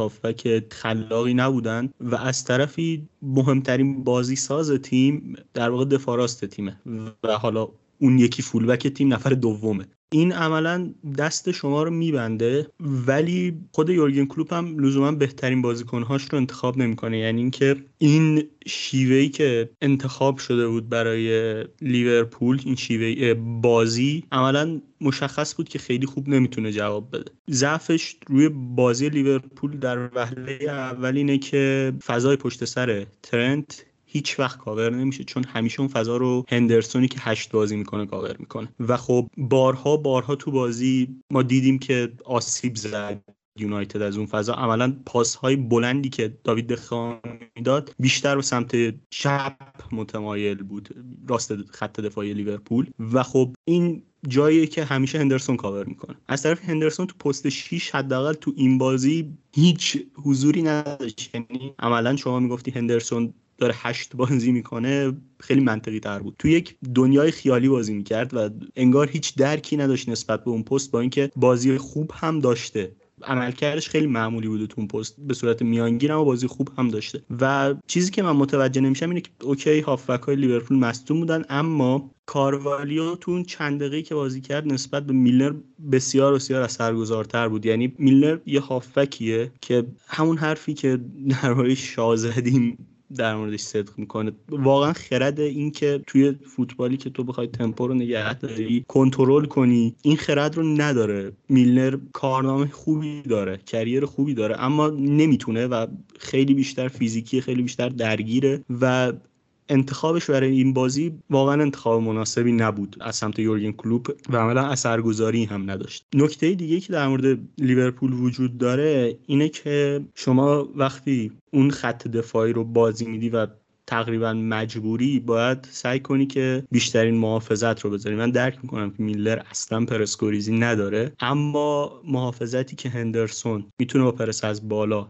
به لیورپول بده خیلی خیلی باعث میشه که شما امنیت تو جریان بازی بیشتر تامین بشه کمتر خط دفاع تو موقعیت های یک در مقابل یک قرار بگیره. چیزی که تو بازی لیورپول زیاد اتفاق میافتاد و دائم جو گومز و فنداک در موقعیت های قرار می در مقابل رشورد که تو کمتر بازی دیده بودیم این اتفاق بیفته و خب خیلی دلچسب نبود حداقل وقتی می‌دیدی از لحاظ منظم بودن ساختار دفاعی و به شدت ضعف داشت. در مورد تاکتیکا و اینکه حالا چگونه بازی کردن بچه توضیح دادن. ولی من برام یک نکته خیلی مهم بود. این بود که خود تنهاخ بعد از اینکه بازی پایان یافت تون مصاحبه که داشت می‌کرد با حالا کریگر و گری نویل اولین چیزی که گفت گفت اصلا بحث تاکتیک اینا رو بذارید کنار. ما اتیتود مناسبی داشتیم. اون نگرش به بازی نگرش کاملا درستی بود. حالا قبل از بازی ما شنیده بودیم از خبرها که بابت اون ده کیلومتر کمتری که منچستر دوندگی داشته جلو برنتفورد اومده تنها شاگرداش رو تنبیه کرده و خودش هم حتی تنبیه کرده در حدی که دیگه نا نداشته بعد از اون دوندگی که انجام داده و خسته بود و بعد ضعف و از زمین بازی خارج شده انگار خودش هم تنبیه کرده. و می‌خوام در مورد این بازی همینو بگم. ببین گواردیولا مصاحبه ای داره. میگه خب چه فرقی داره پرمیر لیگ با حالا لیگایی که حضور داشتی بوندسلیگا و لالیگا؟ اونجا میگه که مهمترین چیز برای من توی پرمیر لیگ اون second ball ها توپ های دوم اون نبردهایی که به وجود میاد. میگه شما هر چقدر ساختار درست داشته باشید تاکتیک درست داشته باشید بازیکنهای تکنیکی داشته باشید ولی نتونید توپ ها رو ببرید توپ های مرده در وسط زمین یا حالا باکس های دو طرفه نمی‌تونید غالب کنید بازی خودتون. من فکر کنم اتفاقی که افتاده بود بین دو تا بازی اول و بازی سوم علاوه بر اون که من یونایتد نگرشش کاملا ریاکت شده بود بر خلاف اکتی که همیشه انجام می‌دادن این بازی اومده بودن با اون نیروی جوانی و حضور الانگا و حالا خارج کردن مگوایر تمام انرژی گذاشته بودم توان جسمانی و فیزیکیشون رو برده بالا. من داشتم آمارا رو نگاه می‌کردم. در مقابل لیورپول که همیشه تو این زمینه تیم برتر بازی ها اونا دست برتر داشتن مثلا تو چالش های دفاعی 91 منچستر دخالت کرده اقدام کرده اونا فقط 78 تا دخالت کردن. توی high pressing یعنی pressing ی که تو یک سوم هجوم حضور انجام میشه یونایتد 8 بار و لیورپول 4 بار. البته بگم این باید تعدیل کنیم به اون مالکیتی که دو تیم دارن. ولی حتی اگه درصدها رو نگاه کنیم بازم منچستر تیم بهتری بوده. حتی تو PPDA هم بهتر بوده. توی ball recovery تو نیمه زمین حریف منچستر 10 تا داشته و لیورپول 8 تا داشته. یعنی شما حتی نبردهای هوایی که تو دو تا بازی اول مورد حمله قرار گرفته بود توسط برایتون برنتفورد تو این بازی باز خیلی آمار بهتری داشتن و تونستن 22 تا نبرد رو ببرن. حالا لیورپول 23 تا نبرد داشت بودن 5 6 تا فکر کنم نسبت به بازی قبل و 10 تا اقدام نسبت به بازی اول. آمار منچستر بهتر بوده. از این لحاظ من میگم شاید نباید اولا که هوادار یونایتد نباید خیلی گول بخورن. من یاد اون بازی که آرسنال با آرتتا تونه دو یک لیورپول رو ببره میافتم که همون گفتن انگار آرسنال رو روحیه بردن تیم بزرگ داره. نه اصلا اینجوری خبرا نیست. دقیقا حرفی که سامان و علیرضا زدن کاملا درسته و بعد یونایتد سعی کنه اون بازی که می‌خواد غالب کنه به حریفان رو یاد بگیره و بهتر بکنه و اینجا هیچ چیزی معلوم نمیشه و اصلا گولش رو نخوریم. ولی این اتیتوده فکر کنم کاملا تغییر کرده و تحول داشت. با نبود رونالدو مگایر و حتی لوکشا. من فکر کنم این سه تا بازیکن واقعا آسیب پذیرن و تیم رو به فروپاشی میرسونن. خب ببین برگردیم حالا یه مقدار راجع به ترکیب صحبت کردیم راجع به تصمیمات شجاعانه تنهاق صحبت کردیم. یه مقدار بیام راجع به جزئیات بازی هم حرف بزنیم. راجع به مشکلاتی که یورگن کلوب در چیدن ترکیبش داشت و خط هافبکش هم که حالا علیرضا صحبت کرد و مسئله دقیقا همینه. مسئله اینه که فقدان خلاقیت یا lack of creativity لزوما در خط هافبک کلوب مشکل جدی نیست به خاطر اینکه از سمت فولبک ها از کناره ها معمولا توپ رو جلو میارن و ایجاد موقعیت می‌کنن و اون ارتباط رو با سه بازیکن جلو برقرار می‌کنن. مسئله اینه که این خط وظایف دیگری که بر عهدهشون بود رو یعنی اون فیزیکالتی لازم رو نمی‌تونست اجرا کنه. اون جاهایی که باید درگیر می‌شدن توی کانتر پرس و اون اشکال هندسی معروفی که در واقع با پنج تا بازیکن شکل می‌گیره حول بازیکن صاحب توپ حریف در کانتر پرس سری اونا نمی‌تونستن کامل کنن. جا میموندن در واقع از flow ی بازی جا میموندن والا دیگه از خط هافک بیان بیرون. می‌رسیم به اینجا که خب کلوپ در واقع قبلا که همیشه این کارو می‌کرد الان بیشتر از اون حتی با توجه به ضعف خط هافبکش قصد داشت که از دوتا ball carrier اصلی دوتا حامل توپ اصلی تیمش یعنی fullback ها اندرو رابرتسون و خصوصا آرنولد استفاده کنه. من همه رو تشویق می‌کنم به اینکه دقت کنن به اینکه استراتژی تن‌هاخ برای بستن progress پیشبرد طولی توپ از سمت راست چیه. ما می‌دونیم که قبلا دو سه سال پیش تیم یورگن کلوب اینجوری بازی می‌کرد که فولبکاش از کنار خط دور نمی‌شدن. فولبک ها کلا خط رو می‌گرفتن می‌رفتن جلو میومدن عقب و وینگرها در واقع همیشه تمایل داشتن که هنوزم دارن که بیان وارد نیم فضاها بشن و اون خط پنج نفره بالای زمین با فول بک های عریض که اضافه میشن به خط حمله و وینگرهایی که میان وارد نیم فضاها میشن. یعنی داخلی تر نسبت به اینا قرار می‌گیرن. از فصل گذشته این خصوصا در سمت راست شروع به تغییر کرد که حالا یک مقاله هم من خودم نوشتم که توی وبسایت باشگاه دانشجویان فوتبال در دسترسه که کلا این تغییر و این به اسم دگردیسی ترنت الکساندر آرنولد توضیح دادم که چطوریه و در چه مواقع اینا میان به تناوب با محمد صلاح که اون سمت هست پست کنار خط و روی نیم فضا رو با هم تقسیم می‌کنن. این باعث میشه که خصوصا در سمت راست علی رغم اون predictability که گفتیم اون پیش بینی پذیری که گفتیم تیم کلوپ داره یعنی شما می‌دونی اینا می‌خوان تو توپ از این سمت بیارن. اما با دو بازیکنی مواجهه که هر دوتا خلاقن هر دوتا با توپ خیلی خوبن و توپ رو می‌تونن جلو ببرن و اینا جاشون هم با هم عوض می‌کنن سخت کنترل و پیش بینی اینا و گیج میشه تیم مقابل در موقعیت دفاعی. در اینجا من میگم من توصیه می‌کنم که دقت کنید دوباره ببینید. کاملا مشخصه که تنهاق وظایف دقیق و مو به مویی در کنترل پیشبرد توپ از سمت راست به بازیکنان سمت چپش داده. یعنی وظایف کاملا دقیقی به الانگا و مالاسیا داده بود. ببین اول که موقعی که یونایتد داره پرس می‌کنه لیورپول رو آرنولد رو باز می‌ذاره. این خیلی جالبه. دقت کنید که بارها و بارها آرنولد بازه که توپ رو دریافت کنه. دلیلش اینه که اینها می‌خوان که در واقع یه جور تله‌ست. الانگا نزدیک به آرنولد بازی می‌کنه. و وظیفه داره که اگر آرنولد به سمت داخل اومد همراهش به سمت داخل بیاد. از اون طرف اگر آرنولد اگر نتونستن جلوی آرنولد رو بگیرن و این progress حالا چه با پاس چه با حمله توپ از کنار زمین رخ داد در واقع الانگا آرنولد رو تحویل مالاسیا میده. این نقطه که اینا این نقطه تحویل دادن به همدیگه رو دقیق اجرا می‌کنن و یعنی دقیقا همونطور که تیم مقابل در فاز هجومی میاد بازیکناش رو interchangeably با ترکیب به نسبت به نیم فضا و نسبت به طول خط جاشون رو با هم عوض می‌کنن. اینها هم دقیقا اونا رو تحویل میدن به هم دیگه و در مقابل اونا همین تغییر جا رو دارن. اگه نگاه کنید می‌بینید که گاهی اوقات الانگا نزدیکتر به خط داره دفاع می‌کنه گاهی اوقات داره میاد روی نیم فضا دفاع می‌کنه. بازیکن خودش رو می‌شناسه دنبال می‌کنه وظیفه خودش رو در نقطه‌ای که لازمه تحویل یارو پشت سریش میده. و این باعث میشه که اصلا فلج بشه build-up لیورپول چون گزینه دیگری هم نداره به جز fullback هاش سمت اینورم من حالا دالو بازیکنی که برای خود ما بازی کرده و یه مقداری نه به اندازه لوکشا ما قبلا گفتیم که بازیکنی که تاکتیک پذیری نیست و همون مغز مورد نیاز رو نداره. تو این بازی من فکر می‌کنم خیلی بهتر عمل کرد. مشخص بود که مربی کار کرده و وظایف درستی بهش داده. دقیقا اینجا هم همونو می‌بینیم که دالو در مواقعی که لازمه خصوصا زمانی که یونایتد داره بالا پرس می‌کنه میره به سمت داخل زمین و مسیر پاس رو میبنده یا وقتی اندرو رابرتسون حرکت می‌کنه میره نزدیک میشه به میلنر که اجازه نده اون توپ بگیره که خیلی کار راحتی هم بود در واقع پرس کردن میلنر چون خیلی روز بدی داشت. از این بحث که بگذریم پس می‌رسیم به اینجا که به خوبی تن‌هاخ تونسته بود دو تا بازیکن کناری خودش در سمت راست و چپ هماهنگ کنه در بستن فضاهای نفوذ کلوپ و به خوبی هم می‌دونست که راههای نفوذ کلوب همینه. همین کناره هاست و اگه اینا رو ببنده از وسط چندان کاری نمی‌تونه پیش بره. نکته دیگری که خودت نوید اشاره کردی من حتما می‌خواستم بهش اشاره کنم این بود که در چنین سیستمی ما می‌دونیم که فیرمینو ما بارها گفتیم یکی از در دوران اوجش یکی از بهترین false nine های جهان بود. میومد عقب و در زمانی که خط هافبک رویایی لیورپول در اون زمان حالا فابینیو و جردن هندرسون بسیار آماده و مثلا واینالدوم بازی می‌کردن که هر سه تاشون قابلیت های خیلی خوبی داشتن در تکمیل حرکت دیگران حداقل فیرمینو drop می‌کرد به عقب زمین و همراه این سه هافبک در واقع یک unit تشکیل می‌دادن که قدرت بازی سازی و قدرت بالا بردن توپ زیادی داشت و این option alternative می‌داد به لیورپول. در این بازی به دلیل اینکه خط هافبک لیورپول همونطور که علیرضا اشاره کرد اصلا وجود نداشت انگار. شما اینم دقت کنید ببینید که اینم باز می‌خوام بگم که هوش تن‌هاخه به نظر من. شما دقت کنید ببینید که با چندین بار فیرمینو میاد عقب زمین که توپ بگیره. خود اشاره کردی که میاد جلوی دفاع حریف خیلی عقب میاد که توپ بگیره. یکی از دلایلش اینه که فیرمینو پرس نمیشه.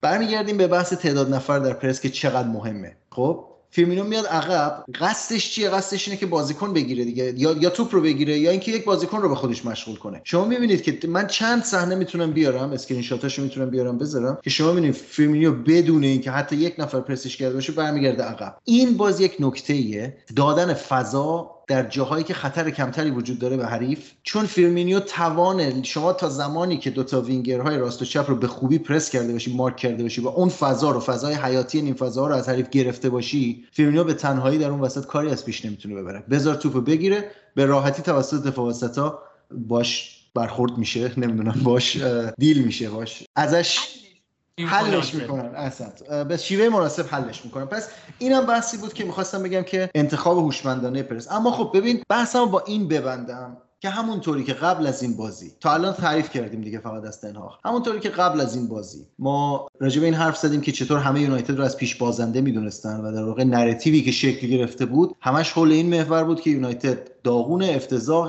این فصل سقوط می‌کنن لیورپول 6 تا بهشون می‌زنه. الان دو رقمی بشه حتی. نکنه دو رقمی بشن و این صحبت الان می‌بینیم که برعکسش رخ داده. دیگه همه فکر می‌کنن که تمام شد. یونایتد برگشته و الان قراره دیگه همه رو چارتایی کنه و مشکلات حل شد. کلید جادویی رو پیدا کرد. حقیقت اینه که اینطور نیست. بسیاری از مشکلات یونایتد همچنان پاورجاست ما قبلا در زمان سولشر هم دیدیم. اینو دیده بودیم این مسئله رو. که یونایتد میومد در تک بازی های جلوی تیم های بزرگ حالا در مورد خود سولشر از نظر تاکتیکی تغییر کامل formation بود دیگه. سیستم اصلیش 4 2 3 1 بود. دقیقا جلوی همین لیورپول. همیشه هم میومد خط دفاع عقب رو سه نفره می‌کرد. با دو تا wing back نزدیک به خط دفاع که تقریبا 5 3 2 می‌کرد سیستم بازی رو. حتی مثلا من یکی از اون بازی اولیش که فکر کنم مساوی هم شد یادمه که هم لوک شا و هم اون دفاع چپ دیگرشون ویلیامز اگر اشتباه نکنم. دوتاشون رو با هم گذاشته بود تو زمین. استراتژی ساده ای بود ولی جواب می‌داد برای بستن سه نفر بالای لیورپول. چون هر نفرشون یک نفر مستقیم داشتن اینجا ما ببینیم تن‌هاخ. نه اون, اون کارو نکرده. اون یه مثال بود که قبلا سولشر این کار رو کرده و جواب گرفته جلوی تیم های بزرگ. تنهاخ هم ما می‌بینیم که اینجا یه چیزایی رو قربانی کرده و آندرداگ بودن یا تیمی که از پیش بازنده خیلی ها میدوننش خیلی کمک می‌کنه به این قربانی کردن بخشی از چیزها ما مشکل بیلداپ یونایتد رو راجبش صحبت کردیم. مشکل بیلداپ یونایتد همچنان برقرار بود. یعنی اینطوری حلش کرد تنهاخ که بیلداپ رو رها کرد تا حد زیادی شد. 50 درصد ظرفیت بیلداپ خودش رو رها کرد. چطور؟ اینطور که اولا کاملا مشخص بود به دخیا گفته شده بود که آقا شما دیگه یه زحمتی بکش پاس کوتاه اصلا نده.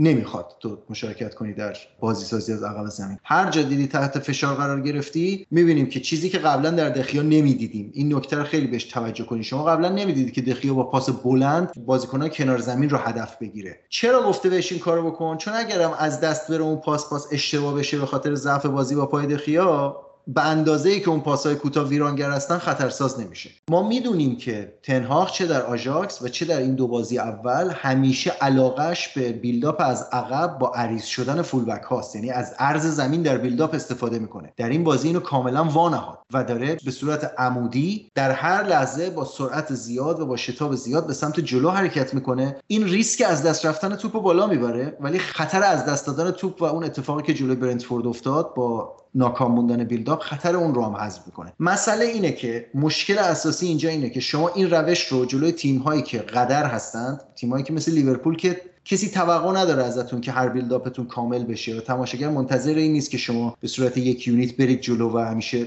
مالک توپ باشید. جواب میده چون شما رها می‌کنید buildup و تا زمانی که استراتژی آلترناتیوتون استراتژی دومتون به عنوان تیمی که در واقع کنترل بازی رو به حریف میده. داره جواب میده. این okay ه. ولی مقابل یک تیم ضعیف که شما باید buildup کنید دیگه. مثلا پس فردا یونایتد با ناتینگهام فارست بازی داشته باشه. نمیگم نمی‌تونه این روش رو اجرا کنه ولی به صورت سنتی تیم ما می‌دونیم که از اصلا کلا بازخورد خوبی نمی‌گیره از طرف هوادارهای تیم‌های بزرگ که شما مثلا اجازه بدی ناتینگهام فارست بیاد 65 درصد مالکیت توپو در اختیار بگیره توی بازی. چنین چیزی عملی نیست. قبلا سولشر هم میگم از این از این ضربه زیادی خورد. و ما باید ببینیم زمانی که تنهاخ مجبوره به دلیل underdog بودن تیم حریف برگرده دوباره به buildup با توجه به ضعف دخیا که بهش اشاره کردیم و با توجه به اینکه همچنان single pivot داره جلوی دفاع اجرا می‌کنه این بازی هم مکتامینه میومد تک می‌شد و اریکسون و برونو فرناندز سعی می‌کردن بهش نزدیک بمونن برای اینکه گزینه بدن بهش. که میگم مکتامینه با کمترین فشار روی مغزش بتونه نزدیک به خودش گزینه های پاس داشته باشه. چون رنج پاس هم نداره مکتامینه. این مشکلات در بازی های بعدی جلوی تیم هایی که چون خصوصا می‌بینیم که تیم های متوسط پریمیر لیگ هم الان همه حرف برای گفتن دارن. نیوکاسل لیدز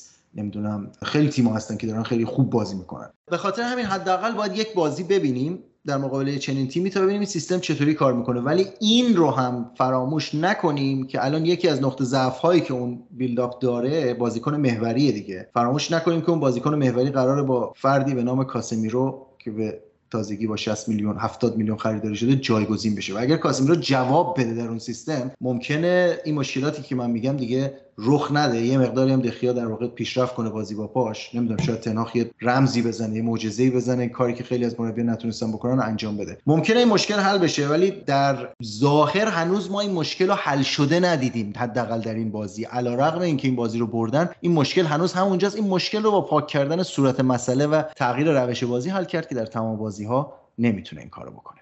خیلی ممنون سامان متشکر. فکر کنم اینجا نقطه خوبیه که ما ببندیم قسمت انگلیس رو بریم یه نفسی بکشیم. شما هم یک موسیقی گوش کنید از خانم اونسنس یا امیلی که موزیسین مورد علاقه بنده هست و برگردیم با بخش سری آ. فعلا.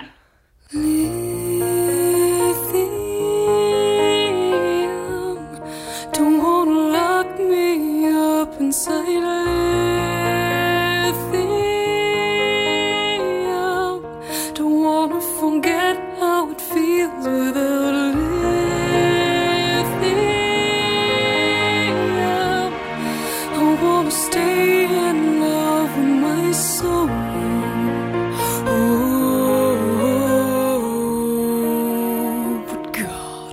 let it go.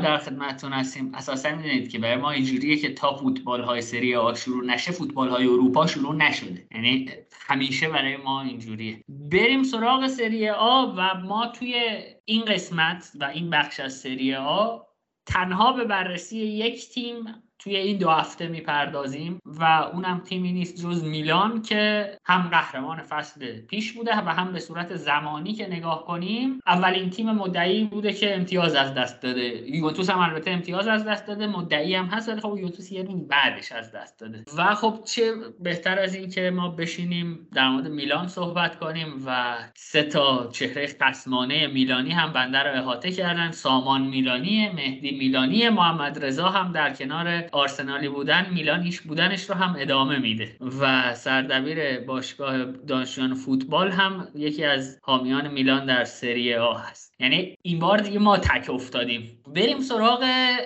مهدی با صحبت کردن در مورد میلان. مهدی قبل از اینکه بخوایم در مورد بازی ها صحبت کنیم یعنی اینکه میلان در مقابل اودینزه چه کرد میلان در مقابل آتالانتا چه کرد یک چالشی که برای میلان وجود داشت این بود که در مارکت چه رفتاری خواهد کرد. چون تو نگاه که بندازی به رقیب های میلان رقیب هایی که برای قهرمانی در این فصل داره همشون تقویت شدن. یعنی یوونتوس تقویت شده دیماریا رو گرفته احتمالا سراغ پارادس برن. روم رو نگاه کنی روم هم دیبالا رو آورده. اینتر رو نگاه کنی یک تغییر عمده کرده. یکی از بهترین بازیکنهایی که از دست داده بود یعنی لوکاکو رو دوباره به تیمش اضافه کرده. حالا درست تیم های دیگه هم مشکل دارن و خب می‌خوام بدونم که نظرت در مورد اول بهم بگو که میلان در market چه رفتاری نشون داده چه ها کرده و نظر خودت رو هم در مورد ادامه اون پروژه unique ی که مالدینی توی میلان شروع کرده بود رو بهمون بگی ممنون میشه خب من سلام می‌کنم به شما دوستای عزیز و همه شنونده های کاتبک به خصوص میلانیا پارسال صحبتمون رو اینجوری شروع کردیم که ایشالله طرفدارای میلان بیشتر از همه. آخر فصل خوشحال باشن. امسال من مجدد این آرزو رو می‌کنم به امید تکرارش. در پاسخ به سوالت خب یه چند تا چیز رو باید نگاه کنیم به نظرم. نوید اونم اینه که رفتار میلان توی مارکت متاثر از مالکیتشه. ببین تا همین چند ماه پیش یهو یه خبر شوکه کننده اومد که میلان قرار مالکیتش عوض بشه. کمپانی اینوست کورپ خیلی جدی دنبال این بودش که میلان رو خریداری کنه اما در نهایت به ثمر نرسید. حالا نمی‌خوام وارد جزئیاتش بشم و کمپانی ردبرد به رهبری آقای جری کاردیناله در نهایت موفق شد که میلان رو خریداری کنه و اون شاید ابر فکری خیال پردازانه رویاگونه که نمی‌دونم دیگه الان دیگه ما تیممون تیم نفتی شد و حالا دیگه کل بازار جارو می‌کنیم. به سرعت دوباره جاش رو داد. نه ما مالک آمریکایی مجدد داریم. مالکی داریم که فکر می‌کنه با صرف کمترین هزینه باید به موفقیت ورزشی رسید و کماکان همون داستان قبلی رو خواهیم داشت. این از این. پس بودجه میلان نتونست خیلی عجیب غریب باشه و بتونه مثلا تیم رو به شکل محسوسی تقویت کنه که پیش خودمون بگیم آقا اوکی پارسال اسکودتو رو بردیم. امسال هم اسکودتو رو باید ببریم. همین که توی سیل یه حرکت خیلی جدی بکنیم. این اتفاق خب نیفتاد. ولی تیم اونقدر هم دست و پا بسته نیستش. حالا می‌خوام بگم چرا. چیزی که اتفاق افتاده توی این چهار فصل که مالدینی در واقع مدیریت ورزشی میلان رو بر داره ببین اگه بودجهش رو نگاه کنی مالدینی فصل اول 2019 80 میلیون در واقع بودجه داشت برای خرج کردن و 55 میلیون فروش. فصل بعدش 58 میلیون خرید و 45 میلیون فروش. فصل بعدش یعنی 21 42 میلیون خرید یعنی هی داره میاد پایین. و امسال هم شد 35 یعنی اصلا فکر کن این تیم تو مسیر رشده ولی از اون طرف بودجهش داره کمتر میشه. و این خودش خیلی به نظرم چالش جدیه که مالدینی داره و خیلی منطقی تر این بودش که دستش هی بازتر بشه. اما میلان الان توی این پنجره بازیکنایی که خب ما الان دو تا از مهرهای اصلیمون کسیه و رومانیولی رو به صورت آزاد از دست دادیم و اصلا مهم نیست نخند. مثلا چرا؟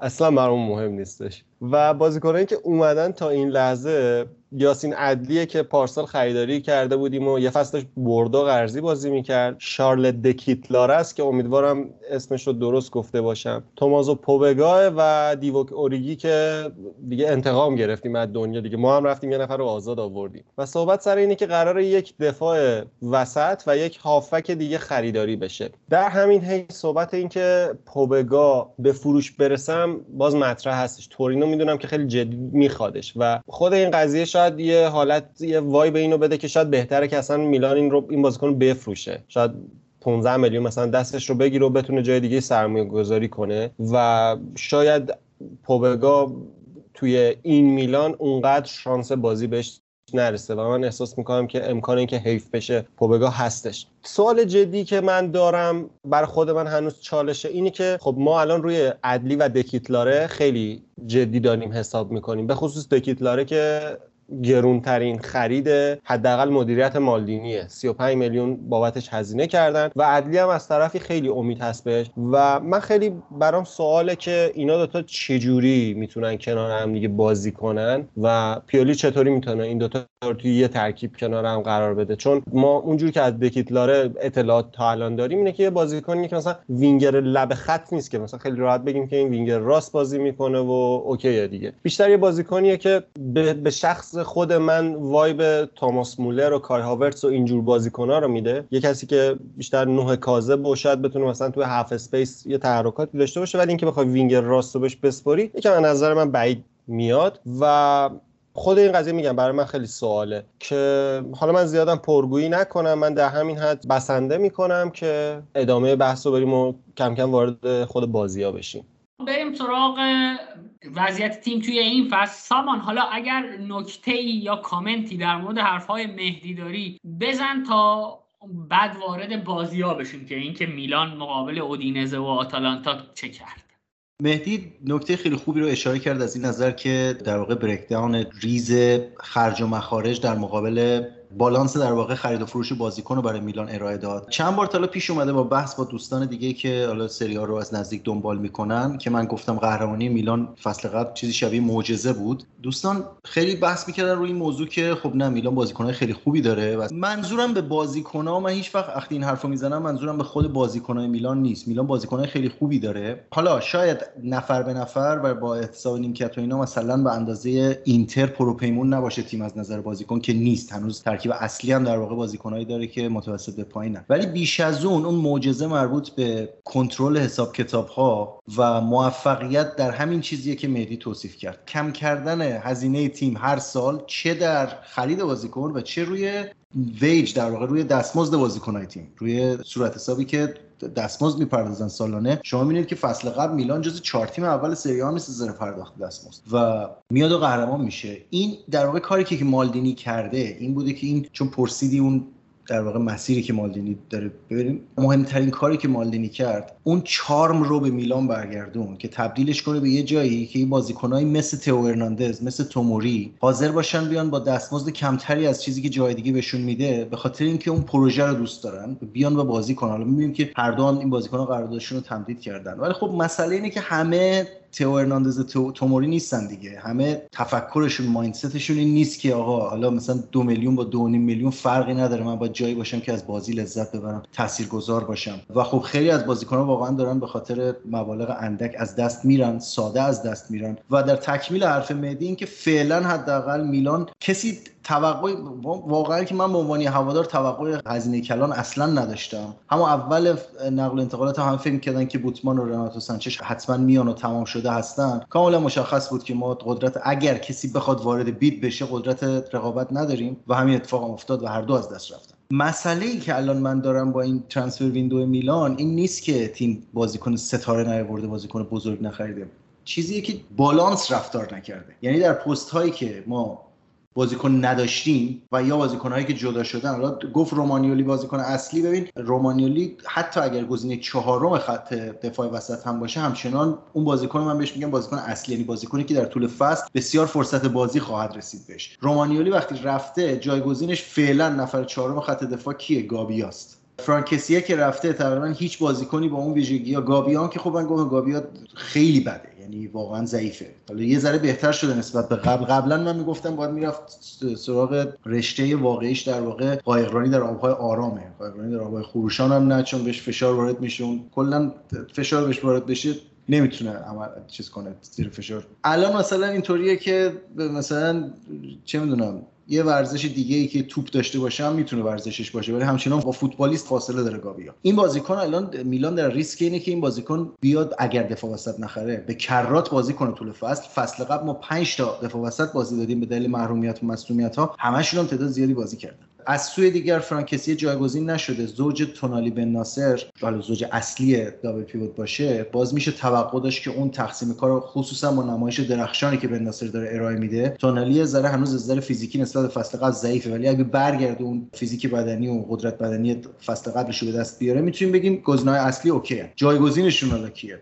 راد کرونیچ پوبگا. و در مورد خط حمله هم که می‌دونیم که مشکل اصلی تیم وینگر راست بود. که الان تقریبا یک ده هست که ما بهترین وینگ راستمون سوسو بوده. بعد از اونم حالا بین سال ماکرز و مسیاس و کاستیخو مثلا با یکی انتخاب کنیم. هوندا بوده. یعنی این دو بازیکن اصلی خوبن ولی فصل قبل ما اینو داشتیم که بین این سه تا دو تا بازی می‌کرد و همیشه یه گزینه جایگزین مطمئن وجود داشت. الان اونم رفته جایگزین نشده. در عوض ما می‌بینیم بالای زمین خب بازیکن اومده بازیکن جدید اومده. دکیتلاره اومده اونطور که مهدی اشاره کرد. خب استعداد جوان خیلی مهمیه. خیلی هم مالدینی اصرار داشت که بگیرتش. 35 میلیون هزینه کردن 30 خورده میلیون برای مالدینی مبلغ بالایی با توجه به بودجه که. این عددهایی که ما در مورد ایتالیا میگیم جلو جالبه که درست بعد از اپیزود پریمیر لیگ هم هست. یه جوری شاید برای هوادارهای پریمیر لیگ اگر نشسته باشن هنوز پای گیرنده هاشون و مشغول شنیدن بخش دوم باشن این عددا شاید ذره خنده‌دار به نظر برسه. ولی وضعیت سری آ فعلا حداقل از نظر مالی اینه و باید بپذیریم که سی میلیون بهش میگیم بازیکن گرون تو ایتالیا. و دکیتلاره رو گرفتن و اوریگی هم بسیار خرید خوبی بوده. من خیلی امیدوارم به آینده این بازیکن تو میلان. ولی مسئله اینه که ما توی پست نوک حمله ژیرو و ربیچ رو داریم. حالا زلاتان رو اگر حساب نکنیم بازیکنایی که بالاخره از یک حداقل کیفیتی برخوردار در پست شماره ده البته دیاز واقعا نمی‌شد روش حساب کرد حالا به بحث تاکتیکی اگه برسیم من اشاره می‌کنم که دکیتلاره چه ویژگی می‌تونه اضافه کنه به تیم. و خب یه بازیکنی هم ما داریم دوباره یاسین عدلی که هنوز معلوم نیست پستش چیه و مهدی هم اشاره کرد. خود پیولی هم اشاره کرده که هنوز داره دنبال یه راهی میگرده که اینو تو ترکیب تیم حل کنه. ولی این بالانس خرید نکردن باعث شده که در یه سری پستایی که ما ضعف داشتیم همچنان ضعف داشته باشیم در یه سری پستایی که بازیکن از دست دادیم فعلا جایگزینی نداشته باشیم و در یه سری پست ها با اشباع بازیکن مواجه باشیم که در واقع بعد یه نکته ای هم که هست پیولی کلا مربیه که خیلی علاقه به تغییر پست بازیکن ها و امتحان کردنشون تو پستای دیگه نداره. سال قبل چند بار مثلا دیگه تحت فشار زیاد مثلا کسی رو برد پست ده امتحان کرد که البته اونم مثلا ایده خوبی نبود. یا مثلا مجبور شد موقعی که دیگه بازیکن نداشت کالولو رو آورد دفاع وسط و چقدر خوب جواب داده کالولو دیگه شد دفاع وسط. الان هم همچنان مقاومت می‌کنه دیگه که بازیکنه مثلا دکیتلار صحبتش بود که بره هافبک راست بشه. خودش علنا توی کنفرانس اعلام کرد که من این بازیکن به نظرم بازیکن راست نیست. البته در این مورد من باش موافقم. دکیتلار من فکر کنم قابلیت خیلی زیادی مرکز زمین داره که به محض اینکه حل بشه در تیم و فیکس بشه ما اونا رو خواهیم دید. ولی اوضاع کلا از نظر market ی و بازیکنی کمی نگران کننده است. من فکر می‌کنم تیم تقویت نشده. بالای زمین بهتر شدیم نسبت به فصل قبل. ضعف هنوز برقراره. ولی در میانه میدان و خط دفاع خصوصا تیمی که باید در چمپیونز لیگ و سری آ اگر قرار برای قهرمانی رقابت کنه در سری آ و برای رسیدن به دور حذفی به بالا در چمپیونز لیگ این تیم مشکل نفر خواهد داشت. حالا باید دید هنوز پنجره بازه. ممنون سامان من فکر کنم بریم سراغ بازی ها و با بازی های طبیعتا وقتی می‌خوام در مورد دو بازی میلان یعنی میلان اودینزه و میلان آتالانتا صحبت کنیم خب میلان آتالانتا بازی مهمتریه. من به خاطر همین با محمد رضا از این بازی شروع می‌کنم و حالا اگر صحبتی در مورد میلان اودینزه داشتید هم میشنویم. نکته ای بود خواستید بگید ما در خدمتتون هستیم. ولی میریم سراغ محمد رضا. محمد رضا بازی میلان آتالانتا اولین بازی که خدا رو شکر امتیاز هم از دست دادید و امیدوارم که همین یک امتیاز یک امتیاز ها دو امتیاز دو امتیاز از دست دادن ها آخر فصل به ما کمک کنه که بالاتر از شما باشیم. رضا بازی رو چطوری دیدی؟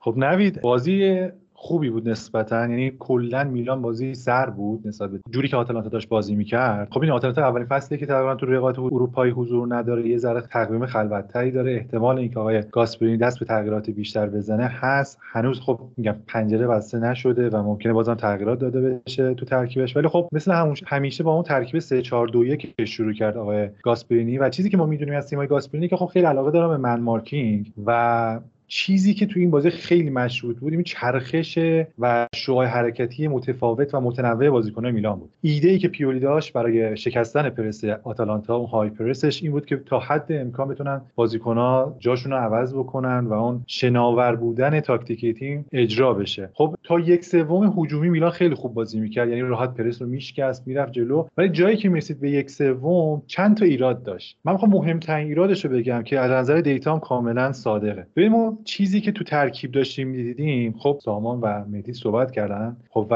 اینکه میلان وینگر راست نداره حالا چند سالم شده و این انگار اپیدمی شده برای میلان. نداشتن وینگر راست. ببین تمام توپ های progressive از نظر data رسیده به مسیاس یعنی رسیور اصلی توپ های progressive از یک سوم دفاعی و یک سوم میانی مخصوصا بن ناصر رسیده به مسیاس ولی مسیاس چیکار کرده؟ نگاه کرده. دو به یک شده با دفاع و پاس عقب داده. یا اومده توپو هم کرده ولی نتونسته بازیکن خوبی پیدا بکنه. اون combination شکل نگرفته. یک موردش این به خاطر تکنیک خود مسیاس خب بازیکن عالی نیست. خب با توجه به قیمتی که خریداری شده کلا ایده اول این بوده که squad player باشه و حالا به نظر منم مفید بوده تو بازیایی که داشتیم. حالا جلو اودینیزه هم بد نبود. ولی خب میگم به شکل عالی نیست که بتونه مثل کاری که یادتون باشه سن ماکسیمی بلایی که آورد سر دفاع سیتی رو مثلا از مسیاس انتظار داشته باشیم. یه مورد دیگه که بود تاکتیکی بود که من اینو خیلی اصرار داشتم. حتی قبل از فصلم که ندیدم چرا چاره براش فکری براش بشه و چاره براش بشه. اینکه حالا قرار بود رناتو سانچز اضافه بشه و نشد خیلی حسرت خوردم بابتش. اینی که ببینیم وقتی ما اونجا می‌خوایم یه مثلثی تو سمت راست زمین برقرار کنیم برخلاف سمت چپ که خیلی خوب انجام میشه. یعنی با لیو وقتی میاد inside می‌کنه تاکین می‌کنه می‌زنه به داخل. هرناندز سمت چپ رو flank بازی می‌کنه. کاملا عرض حمله به وجود میاد. یا حالا برعکس لیو میاد روی لب خط یک نفر دریبل می‌کنه. تئو هرناندز با اون حمله تو سرعتی که داره و finishing ی داره میاد تو box و گل می‌زنه. و رأس سومشون که تونالیه support خیلی خوبی انجام میده. یعنی هم تو حمله میاد بعضی موقع به عنوان third man run اضافه میشه و گل می‌زنه و هم که وقتی که تو دست میده میلان اولین و مهمترین بازیکن تیم برای counter press. کاملا میاد تو می‌گیره و دوره حمله رو نگه میداره و زیر فشار نگه میداره رقیبو. ولی تو اون سمت راست دقیقا این ترکیبه به وجود نمیاد. ترکیب و combination شیک و ساختارمندی نداریم. چرا؟ چون مسیاس بازیکنی که ذاتا خب چپ پای دوست داره به داخل بزنه. کالابریا بازیکنی که محافظه کاره یعنی بازیکنی نیست که بیاد overlap کنه. توانایی سانتر خیلی خوبی و delivery زیادی داشته باشه. اون timing رو بلد نیست که کی وقتی مسیاس می‌زنه به داخل بیاد overlap بکنه. و از طرفی هم اجازه هم بهش داده نمیشه. یعنی چون تورناز انقدر بالا بازی می‌کنه پیولی بهش دستوراتی داده محافظه کارتر و در half space حضور داشته باشه تا جلوی حملات حریف رو بگیره. ولی کاری که تو این بازی خیلی دیده میشونه که بن ناصر به عنوان رأس سوم میومد تو این ترکیب اضافه می‌شد و بن ناصر هم به خاطر اون چپ پا بودن اون کار overlap انجام نمی‌داد. پس چی میشه؟ به خاطر اون overload ی که ما داریم تو اون سمت چپ انجام میدیم با تئو هرناندز با لیو و تونالی و شلوغ کردن و گول زدن مدافعان حریف حالا می‌خواد یه فضایی باز زیادی ایجاد بشه برای سمت راست. ولی سمت راست کیه؟ هیچ کسی نمی‌تونه کار انجام بده. نه ما می‌تونیم به حملمون ارز بدیم و اینکه با نبود اون بازیکنایی که گفتم بال پروگرسیو و بال کریری که توی توانایی های اون سه تا بازیکن نیست مخصوصا مهرای هجومی منظورم ما در مورد میان زمین کاری ندارم. اون خلاقیت و اون شوت های مفیدی که باید زده بشه زده نمیشه. به خاطر همینه که ما الان شما اگه بازی های قبلی رو نگاه بکنید یا اواخر فصل سری آ نگاه بکنید ما تیمی هستیم که بیشتر رو ترنوور ها داریم موقعیت های مفید و موقعیت های مهم خلق می‌کنیم. یعنی شما اگه برید یه نمودار درست بکنید از تیم هایی که تونستن طریق build up مثلا موقع به وجود بیارن و یا اینکه از طریق turnover وجود آوردن میلان تو اون زمینه تیم اول علاوه turnover ولی تو زمینه build up یک ضعفایی داره شاید از خیلی از تیم های مثل لاتزیو روم اینا حتی من دیدم که عقب‌تر هم هست. و این باید یه چاره ای اندیشیده می‌شد. مثلا تو خط میانی شاید رناتو سانچز من اسم می‌کنم اون ضعفایی که به وجود اومده بود رو پوشش می‌داد که حالا متاسفانه نیستش. و یک نکته من فقط بگم دو روایت هست که من دوست دارم در مورد میلان بگم. ببینید میگن که یک تیمی عالیه که بتونه خیلی خوب پرس بکنه و نذاره تیم حریف بازی خودش انجام بده و تخریب کنه و از اون پرس نهایت استفاده کنه و سریع vertical بازی کنه و گل بزنه. ولی میگن تیمی عالی و عالی تره که بتونه از اون پرس که حریف بهش تحمیل می‌کنه بشکنه بازی رو کنترل بکنه و با اینکه توپو داره گلزنی بکنه. حالا می‌تونیم یه روایت دیگه هم هست یعنی میگن که آقا تیمی خوبه که حالا اگه شما وقتی تکنیکو نداری فیزیکال رو داشته باش. یعنی خب خیلی از تیم‌ها دیدن که مثلا نمی‌تونن توانایی روبروی با تیم عالی و نخبه داشته باشن. میان کاری که انجام میدن اینه که فیزیک تیمو می‌برن بالاتر تکلای بیشتر. قطع توپای بیشتر دوئل بیشتر می‌برن تا بتونن تیم خودشون رو غالب بکنن. این تو این زمینه میلان عالیه. اصلا حرفی برای گفتن و ایراد گرفتن نیست. شاید جزو پنج تیم برتر اروپا باشه. ولی تو زمینه technical و حتی tactical من فکر کنم میلان جای کار داره. و این خرید شارل دکتلار هم شاید فکر کنم یک سری عیب هایی که داشتیم مثلا اون پاس هایی که یک سوم حریف بد داده بشه پاس های نهایی یا پاس پاس نهایی. اینها رو من فکر کنم دکتلار انجام بده و تا حدی پوشش بده. ولی من یک 20 دقیقه 30 دقیقه آخر بازم دلم اینجوری قرص نشد به میلانه. سر Champions League و میگم. شاید سریا بتونیم از 19 تیمی که بازی می‌کنیم 17 18 تاشون رو همینجوری ببریم با بازی vertical ی که انجام بدیم. ولی احتمالا توی Champions League به مشکل برمیخوریم. اگه ایده‌مون باشه که دوباره سالماکرز اوریگیو بیاریم باز بازی مستقیم رو ساند کنیم از طریق کالابریا یا حالا بازیکن دیگه برای ژیرو اوریگی و بازیکن مثلا شاردکیتلا هم حتی بازیکن قد بلندی. من فکر کنم نهایت جمله پایانی که میگم که مستقیم بازی کردن خیلی خوبه ولی ضامن موفقیت نهایی و مخصوصا چمپیونز لیگ نیست به نظرم. من یکی دو تا نکته به نظر می‌رسه در تکمیل حرفای محمد رضا که بعد نیست اشاره کنم. یکی این که ببین توقعی که ما از مسیاس داریم شاید اینه که توپ رو توی یک سوم تهاجمی بهش برسونیم و اون یه حرکت نهایی انجام بده. حالا یا گل بزنه یا پاس گلی بده یا به حال هرچی ولی ببین مسیاس بازیکنیه که ما تو سی سالگی خریدیمش. از کروتونه خریدیم. نکته ویژگی بارز مسیاس توی کروتونه این بود که چیزی که خیلی راجبش به چشم اومد این بود که میزان بازپسگیری توپ در یک سوم دفاعی خودی و به صورت خیلی واضح و مشهودی داشت و بعد از اون پروگرسیو کری خیلی بالایی یعنی توپ رو از یک سوم خودی کمک می‌کرد که بازپسگیری بشه و خودش حمل می‌کرد می‌برد جلو حالا به کسی دیگه میسپرد. ولی خب این برای کورتونه صدق می‌کنه که خیلی وقتا تیم آندرداگیه تیمی که در معرض حمله حریف قرار داره. میلان شاید خیلی وقتا اینطوری نباشه. تیمیه که مثلا با کانتر پرسش بالاتر توپ رو بگیره یا اصلا خودش بخواد فشار وارد کنه و شاید مسیاس این قابلیت خیلی ویژه‌ای که داره اصلا به کار میلان نیاد. این یه نکته. راجع به بن ناصر که گفتی من فکر می‌کنم که خیلی جالبه که مثلا هیت مپ بن ناصر رو توجه کنیم توی بازی با آتالانتا. خیلی خیلی متمایل به راست بود. یعنی کاملا ارز داده بود به بازیش و تا حد زیادی حتی لب خط بازی می‌کرد. و من فکر می‌کنم این به خاطر خیلی خوب بودن مائله توی تیم آتالانتاس یعنی ما بازی اودینزه می‌بینیم که عمده حملات میلان از سمت راسته. همونطور که اشاره کردی خیلی وقتا ریسیور خیلی از توپای ما مسیاسه اما توی بازی با آتالانتا عمده حملات ما از مرکز بعدش راست. یعنی سمت چپمون شاید اینطور به نظر برسه که با وجود تو و لئو خیلی میزان حمله بالایی داشته باشیم ولی در واقعیت اینطوریه که سمت راستمون در واقع بیشترین نرخ مشارکت در حمله رو داره. و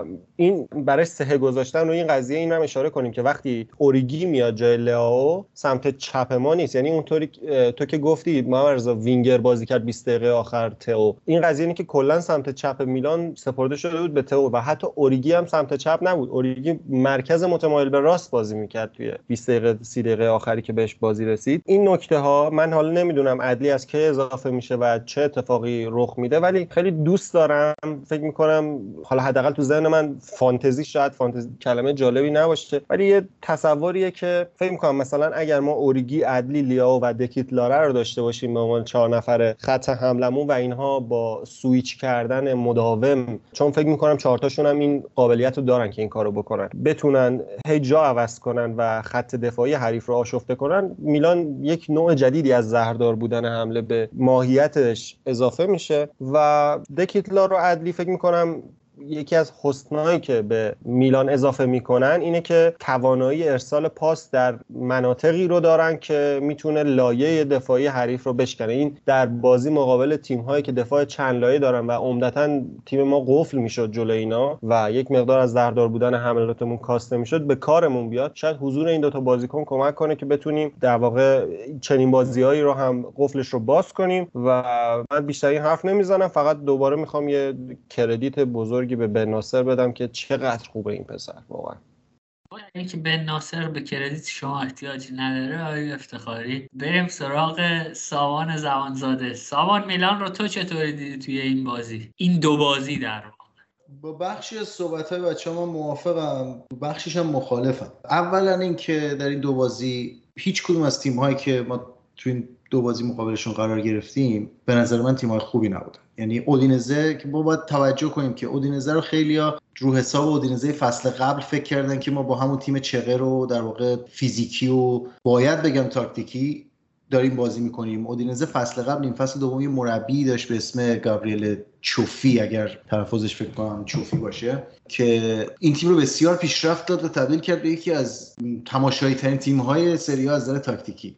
توی این فصل دوم. که واقعا قشنگ بازی می‌کردن. یعنی از دیدن بازیشون اصلا آدم لذت می‌برد که چقدر منسجم و هماهنگ بازی می‌کنن و چقدر پلن‌های مربی رو در واقع دارن اجرا می‌کنن. خب می‌دونیم که چوفی رفت از اودینزه و الان مربی هلاس ورونا شده. در واقع جایگزین ایگور تودوری شده که خودش فصل خوبی داشت با هلاس تقریبا نظر بازی ولی گویا درگیری های پیش اومد در نظر نگرفتن بازیکن نداشتن بازیکن خودش خیلی جالبه که مربی هلاس ورونا هم مثلا اعتراض می‌کنه که چرا من بازیکن نمی‌خرید ولی پیولی خیلی جنتلمنانه همچنان اونجا هست میگه آقا هرچی به من دادن دادن دیگه.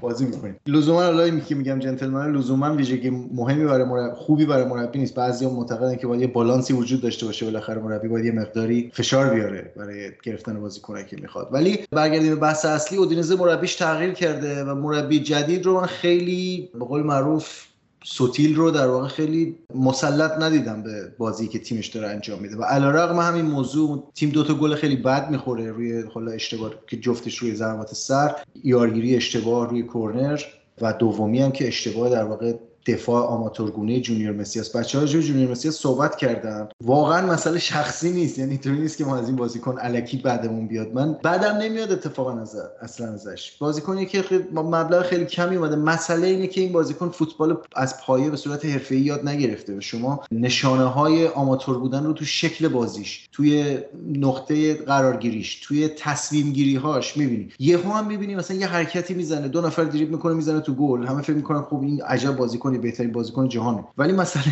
شوخی می‌کنم بهترین بازیکن جهانه ولی به چه دریبلی زد؟ دو نفر دریبل کرد زد تو گل. همون دریبل زدن ها و گل زدن هاش مدل بازی پارکه. از نظر data من بخوام بهش بپردازم. شما نگاه می‌کنی می‌بینی که مثلا توی همین بازی آتالانتا یکی از بالاترین درصدهای پاس موفق رو جونیور مسیاس داره. خب چطور ممکنه یه بازیکنی که همه متفق القول میگن 65 دقیقه بازی کرده بدم بازی کرده مربی هم به دلیل عملکرد ضعیف کشیدهش بیرون. بالاترین درصد پاس موفق رو داره. اونم معمولا بالای زمین جایی که در دقت پاس میاد پایین. دقت پاس در فوتبال مدرن به این شکله که به دلیل build-up از عقب و رد و بدل شدن توپ بین مدافعین توی مدافعین وسط از همه بالاتره. بعد مدافعین کناری بعد هافبک ها از همه پایینتر هم فوروارد هاست که دلیلش چیه؟ دلیلش اینه که فوروارد ها ریسک بیشتری برمیدارن و در واقع سعی می‌کنن که پاسهای نهایی رو پاسهایی که منجر به موقعیت گل میشه رو کامل کنن که ریسک از دست رفتن اون پاسا بیشتره. جونیور مسیاس درصد موفقیت پاسش اندازه مدافعین تیمه. چرا؟ به این دلیل که این بازیکن توان تصمیم گیری توان ایجاد مومنتوم در پستی که وینگر باشه رو نداره و خیلی ساده سعی می‌کنه بازی کنه به خاطر اینکه ببین مثلا لیاو دو تا توپ رو برمیداره میره دریبل می‌کنه می‌زنه داخل. توپ هم از دست میده. پاس سعی می‌کنه بده پاس اشتباه هم میده. ولی مسیاس خب به خاطر پروفایلی که داره هم, هم دیگه الان منتظر یه اشتباهی بکنه بپرم بهش. و می‌بینم که حتی اون نمی‌دونم اسمشو چی بذارم؟ باز الان گفتید یه چیزایی میگیم. دوستان میگن توهین قصد توهین نیست اصلا. اون بچه پر روبازی برزیلیش هم در واقع یه مقداری داره کمتر میشه به دلیل ترسی که از قضاوت شدن داره. و در مجموع من خیلی آینده مناسبی نمی‌بینم برای مسیاس. از روحی هم داره افت می‌کنه. من فکر می‌کنم خیلی زود سالماکرز هم مشکلات خودش داره. به عنوان یه وینگر راست. خیلی هم مشکل داره. ولی در مجموع من فکر می‌کنم به عنوان یک بازیکن استارتر گزینه بهتری باشه از مسیاس برای اینکه قابل اطمینان تره حداقل فوتبال اصولی تر بازی می‌کنه. اکت های دفاعی و هجومیش بالانس بیشتری داره. قابل اتکاتر خصوصا در بخش دفاعی. و خب مشکل بزرگ میلان از نظر تاکتیکی اینه که الان مهدی و معارضه اشاره کردن که آلترناتیو میلان برخلاف فصل قبل الان برای زمانی که گل می‌خواد اینه که مهاجم نوک اضافه کنه و بازی مستقیم انجام بده. میلان اصلا بازیکنی نداره که بتونه سانتر کنه. یعنی این یکی از عجیب ترین واقعا هر چقدر من 4 2 3 که پیرولی رو بخوام تو مطالب دیگر بهش بیشتر پرداختیم. فقط یه سری از نکات عجیب بگم که ما نه فول بکی داریم که درست بتونه سانتر کنه و نه وینگری داریم که درست بتونه سانتر کنه. حالا مثلا تئو اون قدی بد نیست. بالاخره توپو میرسونه تو 18 قدم. کالابریا که از سه تا سانترش دو تاش از اون ور تیر دو میره اوت یهو مثلا ممکنه یکیش نمی‌رسه به در 18 قدم یکیش هم ممکنه خوب در بیاد. وینگر هامون هم همینطور وینگر هامون توانایی ارسال نداره مثلا قرارم نیست که ارسال کنن. حالا بعضی اوقات می‌بینیم که مثلا ربیچ رو که یه مقدار ارسال های دقیق تری داره می‌ذاره سمت چپ. فلورنسی رو داریم که فلورنسی سانتر مناسب می‌کنه بهتر می‌کنه ولی خب بازیکن اصلی نیست و به عنوان جایگزین میاد و فعلا کالابریا ترجیح داده شده به دلایل دیگری. اونم تسلط فیزیکی بیشتر کالابریا روی پوشش دفاعی هست. من خودم امیدوار بودم فلورنسی برای این فصل با یه بدنسازی مناسب آمادگی بدنیش رو بالا ببره تبدیل به گزینه اصلی دفاع راست بشه. فعلا این اتفاق نیفتاده. مسلما فلورنسی چه از نظر درک تاکتیکی و چه از نظر دادن این آلترناتیو به تیم برای ارسال ها خصوصا اگر شما بخواید اوریگی و دکتلاره و ژیرو رو مثلا توی 18 قدم بکاریم بازیکن بازیکن سرزنی و مسلما خطر می‌تونن ایجاد کنن. منتها یکی باید این توپ لامصب رو سانتر کنه برسونه توی 18 قدم رو سر اینا که بزنن. برای چنین حالتی شما احتیاج داری که فلورنسی باشه. خود کالولو هم بازی کنی که سانتر خوب می‌کنه ولی خب مسلما توی قرار گرفتنش تو پست دفاع وسط باعث میشه که این توانی ازش گرفته بشه. بحث دیگه بحث اودینزه که گفتیم گفتیم تیم بود که خط میانیش وجود نداشت. به خاطر همین ما تحت یک خود من موقعی که اولین بار بازی رو دیدم تحت یک false impression یک تحت تاثیر اشتباه قرار گرفتم. توسط براهیم دیاز فکر کردم که خیلی بهتر شده از فصل قبل. ولی حتی قبل از اینکه بازی آتالانتا شروع بشه دوباره وقتی بازی رو دید بازی رو دیدم تیکه ازش دیدم متوجه شدم که براهیم دیاز فضای خیلی زیادی در اختیار داره و در اکثر بازی این اتفاق نخواهد افتاد. و وقتی دوباره با اون مشکل فضا روبرو بشه عملکردش دوباره ضعیف خواهد شد. که این اتفاق جلوی آتالانتا دقیقا افتاد و دوباره افت کرد و رسید به همون شرایط قبلی. به خاطر اینکه من خیلی امیدوارم که دکیتلاره هر چه سریعتر بیاد. اون قضیه پاس کلیدی دادن رو که مهدی گفت ما توی این بازی دیدیم دکیتلاره وقتی اومد توی زمین فکر کنم تاچ دومش یک پاس تک ضرب داد و تونالی رو تک به تک کرد. در به آتالانتا. که نشون میده این بازیکن تو بازی قبلی جلو اودینزه رو نشون داد که این بازیکن تحت فشار تحت فشاری که این بازیکن پست 10 توی 4 2 3 1 از همه طرف تحت فشار. یعنی 6 جهت آزادی این بازیکن گرفته میشه. و این احتیاج به بازیکنی داریم که بتونه درک محیطی خیلی بالایی داشته باشه. من فکر کنم از این نظر دکیتلار خیلی بهتر از دیازه و از این نظر امیدوارم که این وضعیت بهتر بشه. منتها وضعیت ما در خط دفاع و خط هافبک فعلا اصلا امیدوار کننده نیست چه به لحاظ پرفورمنس. آتالانتا هم مثل اودینزه آتالانتا این فصل به نظر من درسته که همچنان گاسپرینی تیمش رو تا حدی به قول معروف ارگنایزد و منظم نگه میداره. ولی تیم از نظر بازیکن در خط میانی و خط حمله توان اینکه اون فشار لازم مثلا ما می‌بینیم ببین شکل پرس همچنان اون من مارکینگ بالای زمین رو انجام میدن. ولی شما مقایسه کنید با دو فصل قبل که چطور این کار رو انجام می‌دادن و درصد موفقیتشون چقدر بود نه جلوی موفقیت جلوی همه تیم‌ها. آتالانتا رو نگاه کنی می‌بینی که درصد موفقیتش از نصف هم اومده پایین اکت پرسینگ بالای زمین موفقشون. و خیلی راحت بالای زمین بازیکناشون پرس رو میباختن جنگ پرس رو در واقع و میلان به راحتی توپ رو می آورد به یک سوم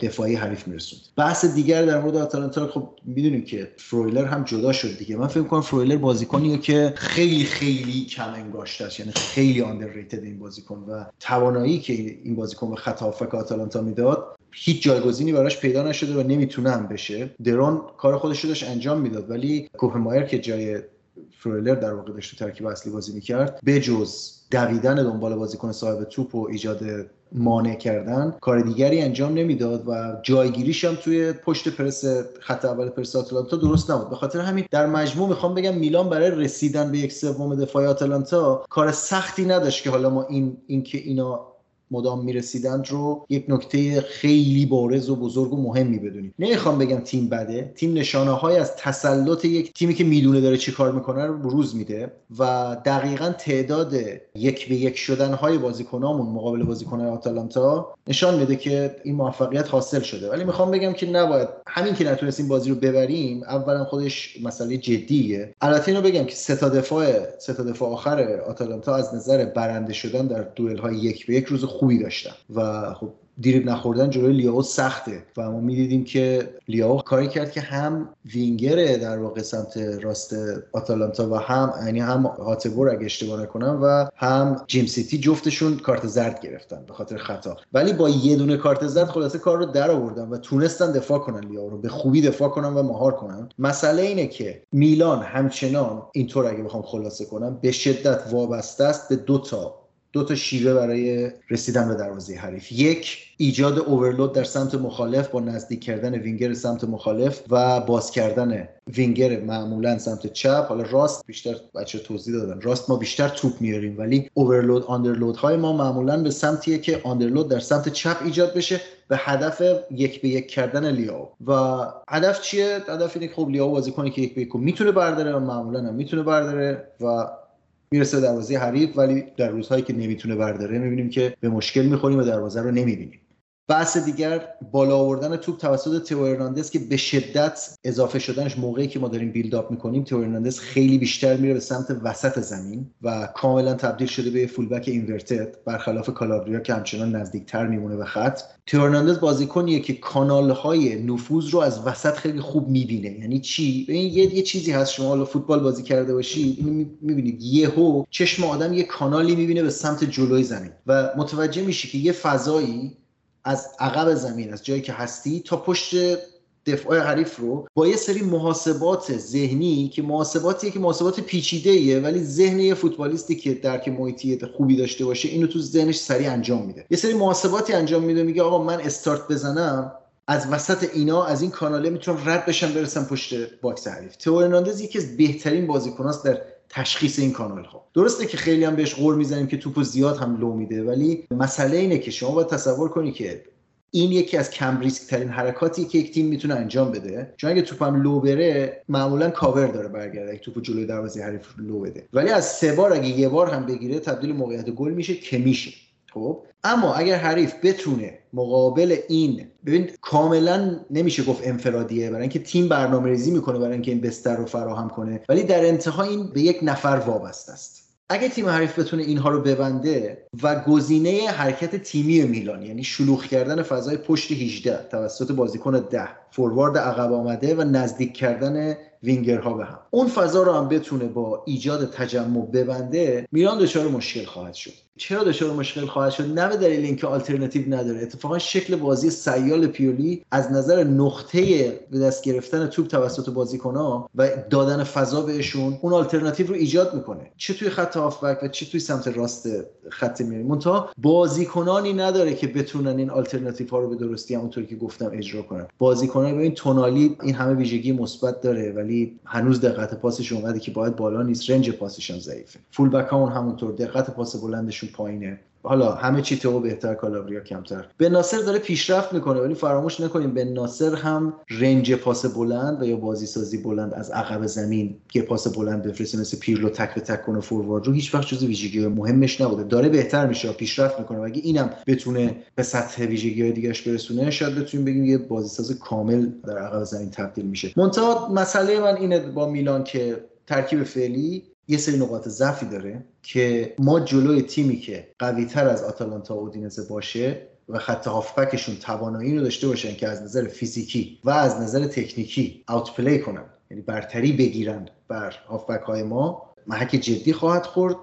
و من فکر می‌کنم دچار مشکل خواهد شد. ما حداقل یک نفری می‌خوایم که با ویژگی های شبیه فرانکسیه که اگر لازم باشه در مقابل خط هافبک حریف بازی فیزیکی بکنیم جایگزین بن ناصر بشه مثلا کنار تونالی قرار بگیره. این چیزی بود که فصل قبل خیلی به ما برتری می‌داد. بن ناصر عالیه واقعا حرف نداره. ولی چیزی که در بحث در بخش قبلی تو پریمیر لیگ هم گفتیم. double pivot در سیستم 4 همیشه در خطر outnumber شدن قرار داره. در خطر اینکه تیم حریف تعداد هافبک های بیشتری رو بذاره روشون فشار بذاره و اینا رو از بازی خارج کنه. فرانک کسیه در چنین شرایطی یک وزنه بود چون از نظر فیزیکی می‌تونست در مقابل مقاومت کنه.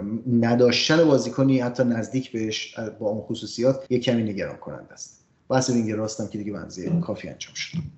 ممنون سامان. مفصل صحبت کردی. من یه نکته ای بگم فقط در مورد کالابریا. مثلا می‌شد قبلا این حرف رو زد که آقا کالابریا یه ویژگی خوبی که داره. حالا میگن محافظه کاره. اما خب محافظه کاری کالابریا به پیولی این امکان رو میده که پترن دو سمت زمینش غیر قرینه باشه. یعنی سمت راست دقیقا رفتاری مثل سمت چپ رو نداشته باشه و اتفاقا همینه که گزینه میده که لیاو و تئویو سمت چپ زمین این فضا رو پیدا کنن. اما وینگری که با کالابریا بازی می‌کنه هم ویژگی های مکمل کالابریا رو نداره. یعنی مشکله به نظر من اینه که این دوتا دقیقا ضعف های یکسانی دارن.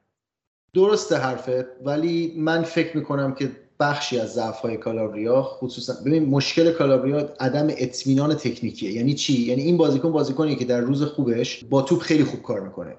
ولی در روز بعدش حتی کنترل touch خودش هم نداره. یعنی توپ ضربه زیاد می‌زنه ضربه کم می‌زنه. این یه ویژگیه که در بازیکنهای متوسط وجود داره. و بازیکنی که نتونه این رو در واقع در این سن دیگه بهش برسه که شما یک reliability یک اطمینانی نسبت به سطح کنترل این بازیکن به توپ داشته باشی هیچ وقت دیگه سطحش از اینی که هست فراتر نمیره. ممکنه در روزهای خوبش با یه وینگر بهتر خیلی بهتر عمل کنه. ولی هیچ وقت برای من کالابریا با اون فولبک کامل تبدیل نخواهد شد. من می‌خواستم یکی دو تا نکته بگم و یکیش فکر می‌کنم اینه که یه نقطه اختلاف نظر داریم سر این. در مورد آتالانتا اشاره کردی که پرسشون از قسمت بالای زمین خیلی راحت شکسته می‌شد. من چیزی که دیدم این بود که اصلا آتالانتا برنامهش این نیست که مثل قبلا فصول قبلی از بالا پرس کنه. فکر می‌کنم خیلی شاید بگم چه می‌دونم مید بلاکتر داشتن بازی می‌کردن و بخوام مثلا یه چیزی هم بیارم که استناد کنه به این قضیه اینه که ببین یه مقایسه اگه داشته باشیم بین بازی با بازی اودینزه و بازی آتالانتا ببین تاچ های براهیم توی بازی با اودینزه 43 تاست در بازی با آتالانتا 25 تا. این عدد برای بناصر تو بازی با اودینزه 72 تاست و توی بازی با آتالانتا 101 و من فکر کنم این نشون میده که ما توی یک سوم میانی زمین ساید خودمون توپ رو بیشتر در اختیار داشتیم و دابل پیوتمون بیشتر صاحب توپ بود تاچهای بیشتری داشتن. و وقتی می‌رفتیم سمت حریف مثلا سمت زون 14 اونجا اینجوری بود که تاچای بازیکنامون کمتر می‌شد. و این به خاطر این بود که تیم آتالانتا عقبتر نشسته بود. راجع به خود براهیم من خیلی دقت کردم به این دوتا بازی. آره منم دقیقا مثل خودت وقتی که بازی اول رو دیدم پیش خودم گفتم خب اودینزه فیزیکی ترین تیم سری آس به جرأت. خیلی قویان خیلی گولاخن خیلی فلانن و پرفشار بازی می‌کنن. و براهیم وقتی اینقدر داره خوب بازی می‌کنه اینقدر عددهای خوبی داره پس احتمالا قضیه اینه که انگیزه و آتشش برای این فصل بیشتره که حالا شاید حتی الانم برای زدن این حرف زود باشه که هست. ولی توی بازی با آتالانتا انگار مثلا دوباره همون جوری شده بود که از قبل ازش سراغ داشتیم. یه عملکرد سینوسی که یه بازی خوبه دو تا بازی بعد یه بازی فوق العاده است و فلان و اینا. گواه دیگه هم که روی این قضیه هستش اینه که درگیری بیشتری توی بازی با اودینزه داشت. توی بازی اول دو تا اقدام به دریبل داشت 8 تا دوئل زمینی داشت که چهار تاش موفق بود. پاس کلیدیش یه دونه بود از دست دادن موقعیت 11 تا دقت پاسش 80 تا. این نشون میده که توی جریان بازی خیلی بیشتر دخیل بوده. وقتی میایم توی بازی با آتالانتا می‌بینیم که دوئلای زمینی شده سه تا اقدام به دریبلش یه دونه position lost ش یا همون از دست دادن موقعیتش هفت تا و دقت پاسش یکم بیشتره. اما در کل من فکر می‌کنم که قضیه براهیم اینه که کماکان اگر روش فشار باشه همون چیزی که گفتی اگر پست ده بخواد پست ده یعنی توی سیستم 4 2 3 از همه طرف ها تحت فشاره. این کماکان برای براهیم حالتی رو ایجاد می‌کنه که شاید خونسا یا کم اثر باشه. اگر به این قضیه این داستان از تیم مقابل اضافه بشه که روش خطا کنن چون براهیم یه بازیکنیه که وقتی روش خطا می‌کنن احساس می‌کنم افت می‌کنه عملکردش. حالا نمی‌دونم به خاطر روحیش یا چی. اگه خطا کردن روش هم اتفاق بیفته به خصوص خطایی که کارت زرد نداره ما کمتر و کم اثرتر بازی از براهیم خواهیم دید. حالا بخوام یکم بیشتر حالا راجع به دو تا سه تا بازیکن دیگه هم صحبت کنیم ولی خیلی طولانی نشه. من راجع به کرونیچ و تونالی می‌خوام صحبت کنم که ما کرونیچ رو توی بازی با اودینزه به عنوان زوج به ناصر داشتیم و تونالی رو در بازی با آتالانتا که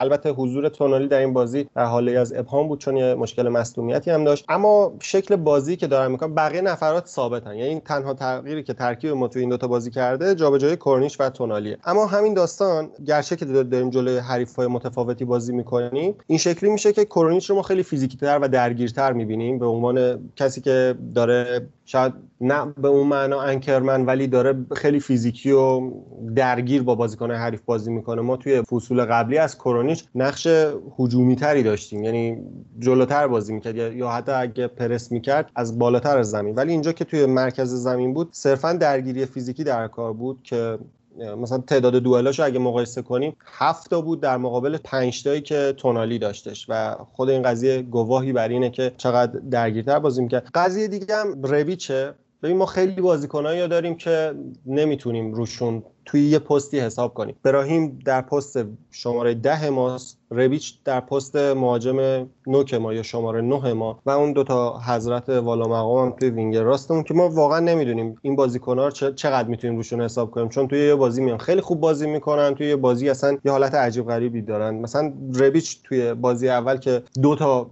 گل زد دو تا شوت در چارچوب داشت یه دونه بیرون از چارچوب. توی بازی با آتالانتا مطلقا شوت در چارچوب نداشت. یعنی فکر کنم اصلا مطلقا شوت نداشت. و حالا امیدوارم با اضافه شدن اوریگی و برگشتن ژیرو به شرایط ایدئال ما این رو داشته باشیم و این هم امکان داشته باشیم که یه نه مطمئنتر داشته باشیم نسبت به رویچ و یه موضوع دیگه هم که به نظرم می‌رسه نکته جالبیه اینه که ما دکیتلاره رو توی این دوتا بازی به عنوان یار تعویزی آوردیم داخل و اینطور هم به نظر می‌رسه که برای بازی بعد پیولی می‌خواد که این رو فیکس بازی بده. همین الان زمزماش هست که جلو بولونیا فیکس بازی کنه. اما داستان اینه که موقعی که توی بازی با اودینزه دکیتلاره جای براهیم اومد و پوبگا جای کرونیچ اومد دکیتلاره خیلی خیلی نزدیک به بناسر بازی می‌کرد و پوبگا اون کسی بود که نفوذ می‌کرد و جلوتر بازی می‌کرد. به عنوان ده بود الان. اما توی بازی با آتالانتا دکیتلاره همون پست ده رو بازی کرد و این خیلی برای من جالب بود که برام هم سوال بودم هنوزم به نتیجه نرسیدم که قضیه چیه. اینکه دکیتلاره چرا باید توی این دوتا بازی دوتا نقش متفاوتی رو داشته باشه. آیا این دستوری بوده که پیولی داده یا اینکه خودش فرصت بازی کمتری داشته توی این دوتا بازی و نسبت به هم دیگه و نتونسته در واقع اثرش رو یا شعاع حضورش رو تثبیت کنه که اینقدر تفاوت معنی داره که توی بازی با اودینزه انگار داره به عنوان پست 6 بازی می‌کنه. یا هشت.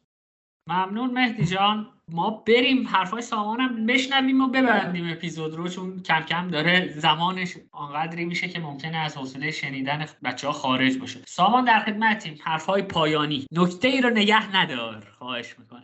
خب منم دیگه تفصیل نمیدم در واقع بحث رو چون بیشتر نکات گفته شد و یه چیز دیگری هم که هست باز دوباره باید تاکید کنیم که پنجره هنوز بازه. یعنی این تیم کامل نشده و خب زمزمه های شنیده میشه که حداقل یک یا حتی دو تا خرید دیگه تا پایان پنجره خواهد داشت و باید ببینیم که تیم به چه شکلی پیش میره. ولی دو تا نکته ای که مهدی اشاره کرد رو من کامنتی روش بدم. یکی اول که گفت که آتالانتا پرس نمی‌کرد در واقع. این دلیلش این نبود که نخوان پرس کنن. دلیلش این بود که خیلی زود متوجه شدن که نمی‌تونن در واقع پرس کنن و مجبور شدن که رها کنن. حتی یک صحنه من دقیقا خاطرم هست که دوان زاپاتا هنوز قبل از اینکه این تصمیم رو بگیرن و رها کنن در واقع پرس کردن پرفشار اون man marking aggressive همیشگیشون رو دوان زاپاتا جدا افتاد از دو بازیکن پشتش به برمیگرد عقب رو نگاه می‌کنه ببینه که نیستن.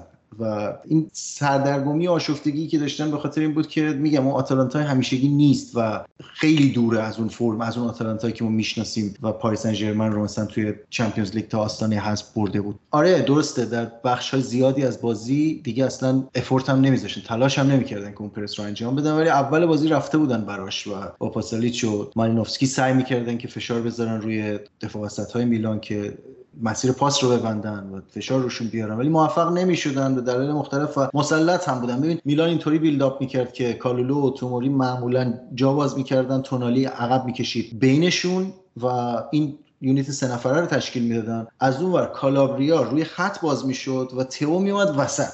تئو میومد وسط و کاملا با وسط زمین که در واقع کنار بن ناصر قرار می‌گرفت. که این دوتا بازیکن بتونن در واقع اون press resistant یا پرس کوریزی رو ایجاد کنن. مسئله من با این موضوع اینه که این شیوه بدی نیست. جلوی بیشتر تیم ها جواب میده. ولی جلوی تیمی که خط هافبک فیزیکی باهوش و بازی خراب کن داشته باشه یعنی همه ویژگی ها رو با هم داشته باشه که شاید دو سه تا تیم توی سری آ بتونن این کار بکنه. اودینزه فصل قبل می‌تونست این کارو بکنه. چون تئو بازیکنی نیست که توپ رو بگیره و قبل از گرفتن توپ آگاه باشه که کیا اطرافش هستن کی کجاست و پاس تک‌ضرب بتونه بده. تو اگر به زیر فشار اون وسط زمین موقعی که میاد اون position مرکزی رو می‌گیره پاس رو که می‌گیره اولین کاری که می‌خواد بکنه اینه که بچرخه و دریبل کنه بره جلو. این اولین گزینشه همیشه. بله جلوی خیلی از تیم ها می‌تونه یه نفر باشه معمولا از پسش برمیاد با بدنش نگه میداره. ولی جلوی تیم هایی که فشار زیاد بذارن با نفر زیاد لازمه که شما اونجا دو تا بازیکن داشته باشی که بتونن پاسهای کلیدی وسط زمین پاسهای کوتاه بدن و به ناصر هست این بازیکن. تئو که کنارش قرار می‌گیره نیست این بازیکن. خود تونالی اگه شکل بیلداپ شکل عوض کنیم و تونالی بالا بمونه خود تونالی حالا قطعا از تئو بهتره برای این کار. ولی قابلیت های تئو داره که اون وقت تونالی نداره. هر جوری من حساب می‌کنم با حذف شدن فرانکسیه از معادله به طور کامل. ببین اینی که ما داریم میگیم مسئله این نیست که این همیشه جواب میده یا نمیده. تونالی بن ناصر در بسیاری از بازی ها ممکنه از که هم بهتر باشن. هوادار کلا دوست داره که مووان کنه. دوست داره بگه خب کسی رفته ما اصلا نیازی هم بهش نداریم خیلی هم بهتر شد. ولی من همچنان معتقدم نبرده هایی بازی های خاصی در سری ها وجود داره که بازیکنی با ویژگی های فرانکسیه بسیار بسیار می‌تونست موثر باشه. این از این بخش و اون چیزی که در مورد دکیتلاره و تغییر موقعیتش گفتی و توی زمانی که تیم با سه تا بازیکن مرکزی بازی می‌کنه. حالا اینجا 4 2 3 1 دو تا double pivot و شماره 10 خیلی موقعیت قرارگیری این بازیکنان تحت تاثیر شیوه بازی هافبک های تیم حریف و هدف تیم برای استراتژی تیم برای جاهایی که می‌خوان فشار بذارن هست. در مقابل اودینزه دکیتلاره میومد عقب که توپ مستقیم بگیره و خب پوبگا هم که میومد پوبگا کلا بازیکنیه که تمایل داره به اضافه شدن به بالا. و همونطور که گفتی این دوتا تو این position با هم سویچ می‌کردن ولی اودینزه سه تا هافبک مرکزی داشت. اینو باید در نظر بگیریم. آتالانتا دو تا هافبک میانی داره. سیستم بازیش جوری بود که دو تا هافبک میانی داره. به خاطر همین با تعداد کمتری در عقب زمین میلان جلوی آتالانتا اونقدی لازم نبود. یعنی می‌تونست اون connection رو برقرار کنه با دکیتلاره در پست خودش پست ده ولی جلوی اودینزه به دلیل تجمعی که وجود داشت اونجا توپ نمی‌رسید اصلا اگر می‌خواست بمونه مدام اونجا. و مدام دکیتلاره میومد عقب بازی اولش هم بود می‌خواست touch بیشتری بگیره. مدام میومد عقب که توپ بگیره. توپا رو می‌گرفت موفقم بود. تو فضای کوچیک معمولا پاسا رو میرسوند حرکات رو تکمیل می‌کرد. حتی چند بار اومد و تعداد زیاد هافبکای اودینزه که بیشتر بودن رو در واقع البته هافبکای اودینزه میگم کیفیت نداشتن فقط نفر بودن حضور فیزیکی داشتن و موفقیت در نبرد جلوی اونا حالا اونقدری هم اهمیت اهمیت داره نه اینکه نداشته باشه. ولی منظور این که یه دلیل این که اون تفاوت رو احساس کردی خیلی چیز مهمی نیست. پست دکیتلاره همون پست دهه. حالا ممکنه اگه پوبگا تو زمین باشه این دوتا با هم کمی بیشتر جابجا بشن. ولی دلیل عقبتر بازی کردنش این بود که یه بازیکن اضافه اودینزه توی نسبت با آتالانتا توی اون بخش زمین داشت. در نهایت من صحبت رو با این ببندم که این چیزهایی که گفتیم یعنی ایرادهایی که در واقع به عنوان حالا یک هوادار آدم تیم رو دقیقا آنالیز می‌کنه می‌گیره. یعنی هیچ کدوم به معنی این نیست که ما اعتقاد نداریم مثلا به پیولی یا فکر می‌کنیم که آقا داره اشتباه می‌کنه. مربی بالاخره مربی که قابلیت های خودش رو نشون داده با قهرمانی فصل قبل. قهرمانی واقعا شوخی نیست و نشون داده که مهمترین چیزی که ولی من در پیولی تحسین می‌کنم اینه که ضعف های تیم خودش رو خوب می‌فهمه.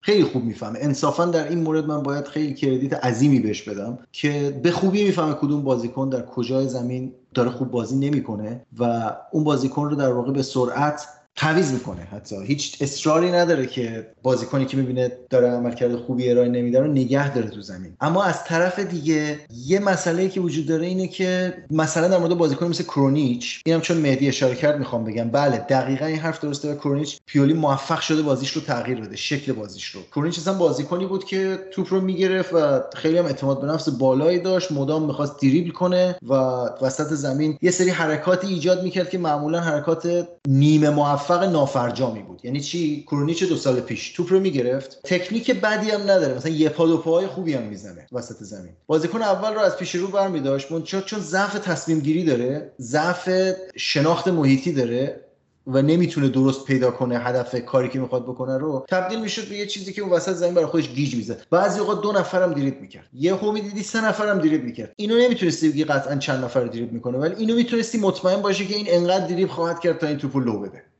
این در مورد کرونیچ این قضیه وجود داشت. و اینکه پیولی موفق این من می‌خوام الان حرف خودم رو نقض کنم در قسمت قبلی که گفتم پیولی این ضعفو داره که نمی‌تونه بازیکن‌ها رو در پست‌های دیگه تبدیل کنه. شاید پست رو از نظر پست کرونیش رو از نظر هندسی جاش رو تغییر نداده. یعنی مثلا بر نداشته از وسط زمین ببره wing راست کنه wing چپ. این اینو باید لحاظ کنیم این credit رو بهش بدیم که ویژگی های یک بازیکن رو در پست خودش خیلی خوب تغییر میده و خیلی خوب بهش یاد میده که شکل دیگری بازی کنه. و مرسی از مهدی که این مثال کرونیش رو زد که دقیقا اومد اون نقطه ضعف این بازیکن رو گرفت. بهش گفت شما این کار دیگه نداری بکنی و نمی‌کنه واقعا دیگه. و تبدیلش کرد به یک بازیکنی که درگیر میشه خوب می‌بینه توپ رو فیزیکی درگیر میشه بازی رو نگه میداره بازی در بازی تیم حریف اخلال ایجاد می‌کنه. چیزی که شاید دورترین ویژگی به کرونیچی بود که مثلا ما دو سه سال قبل دیگه میگم در پایان بحث خاصی دیگه من ندارم. راجع به تاکتیک پیولی در ادامه فصل بیشتر صحبت خواهیم کرد. ببینیم که با این ده چون فصل قبل در واقع